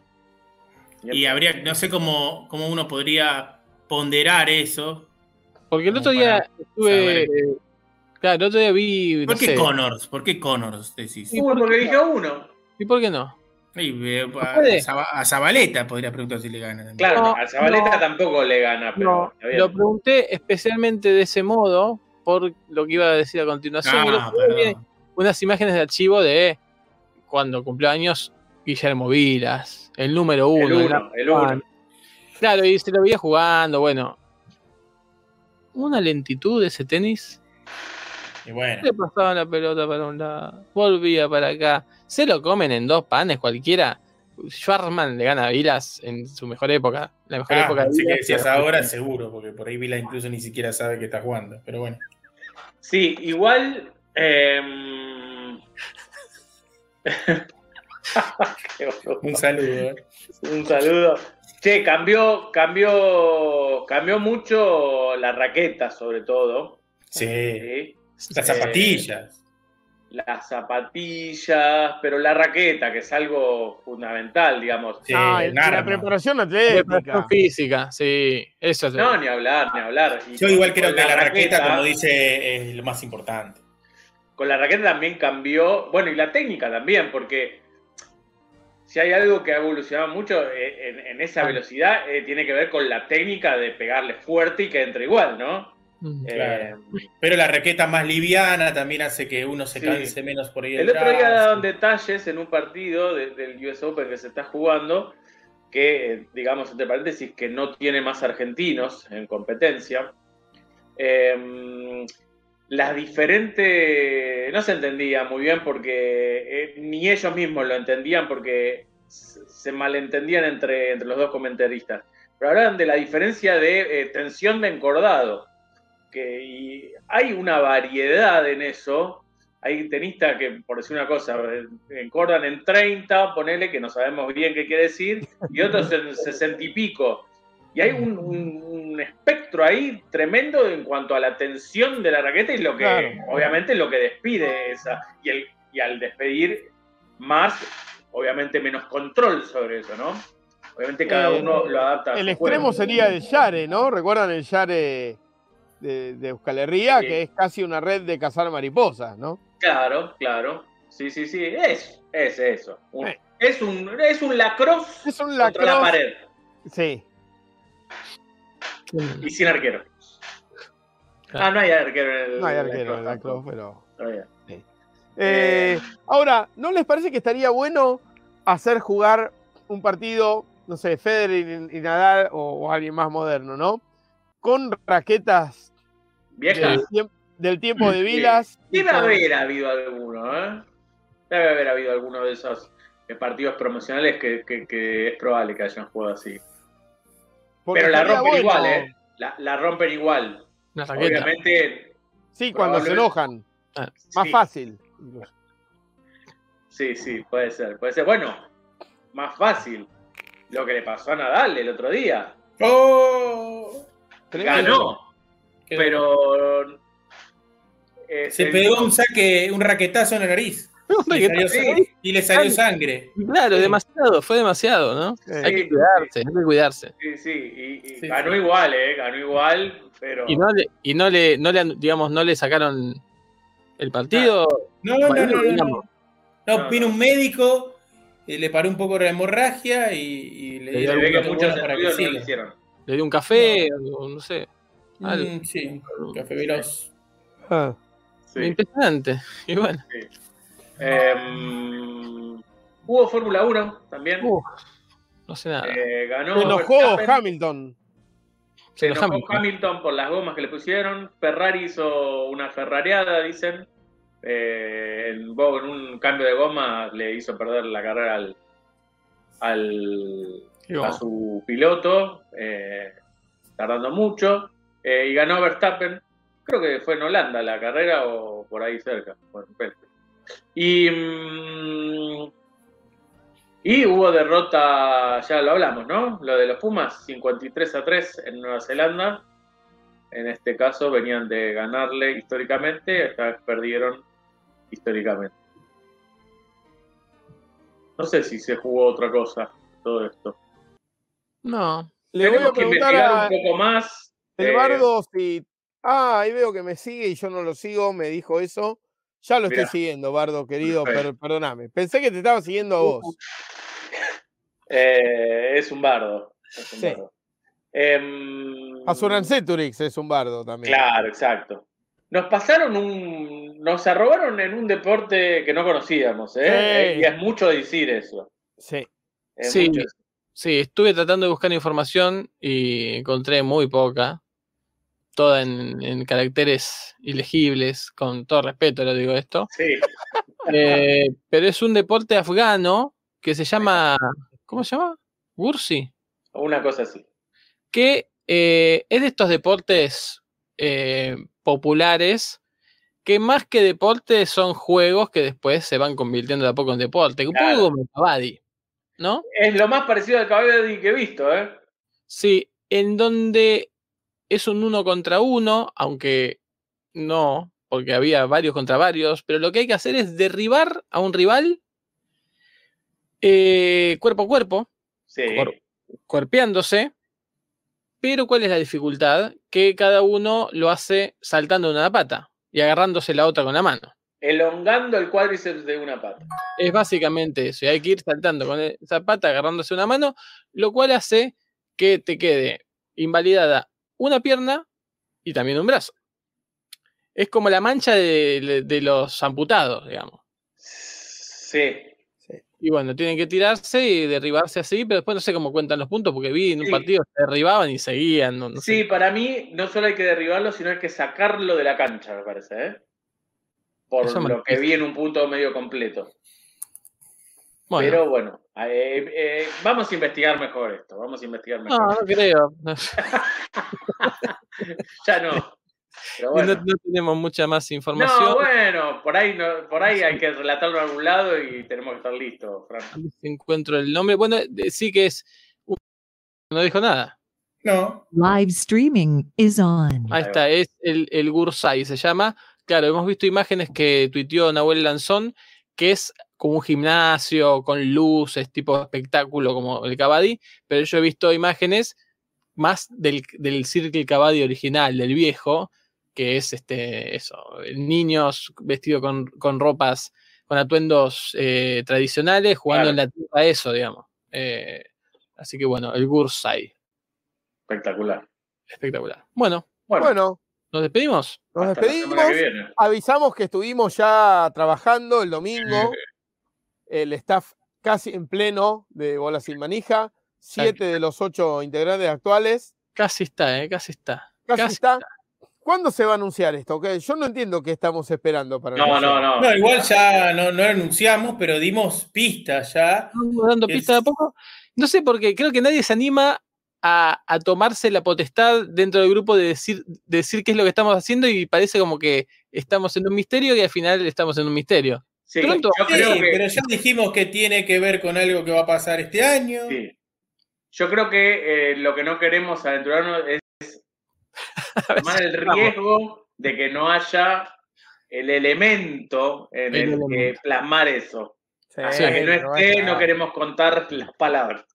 Cuando lo, ten- lo tengamos entre ceja y ceja y en nuestras manos, ya, ya estaremos. Ah, Entre ceja y ceja, que justo vimos que no se ve cuando se tiene algo entre ceja y ceja, porque ahí Salvo que uno no sea visco. Salvo Sí. que no sea visco. Sí, sí. Bueno, eso es. eh, así que estén atentos y atentas. Nos reencontramos el lunes que viene. Así es. Chau. Abrazo. Chao, chao. Chau, chau.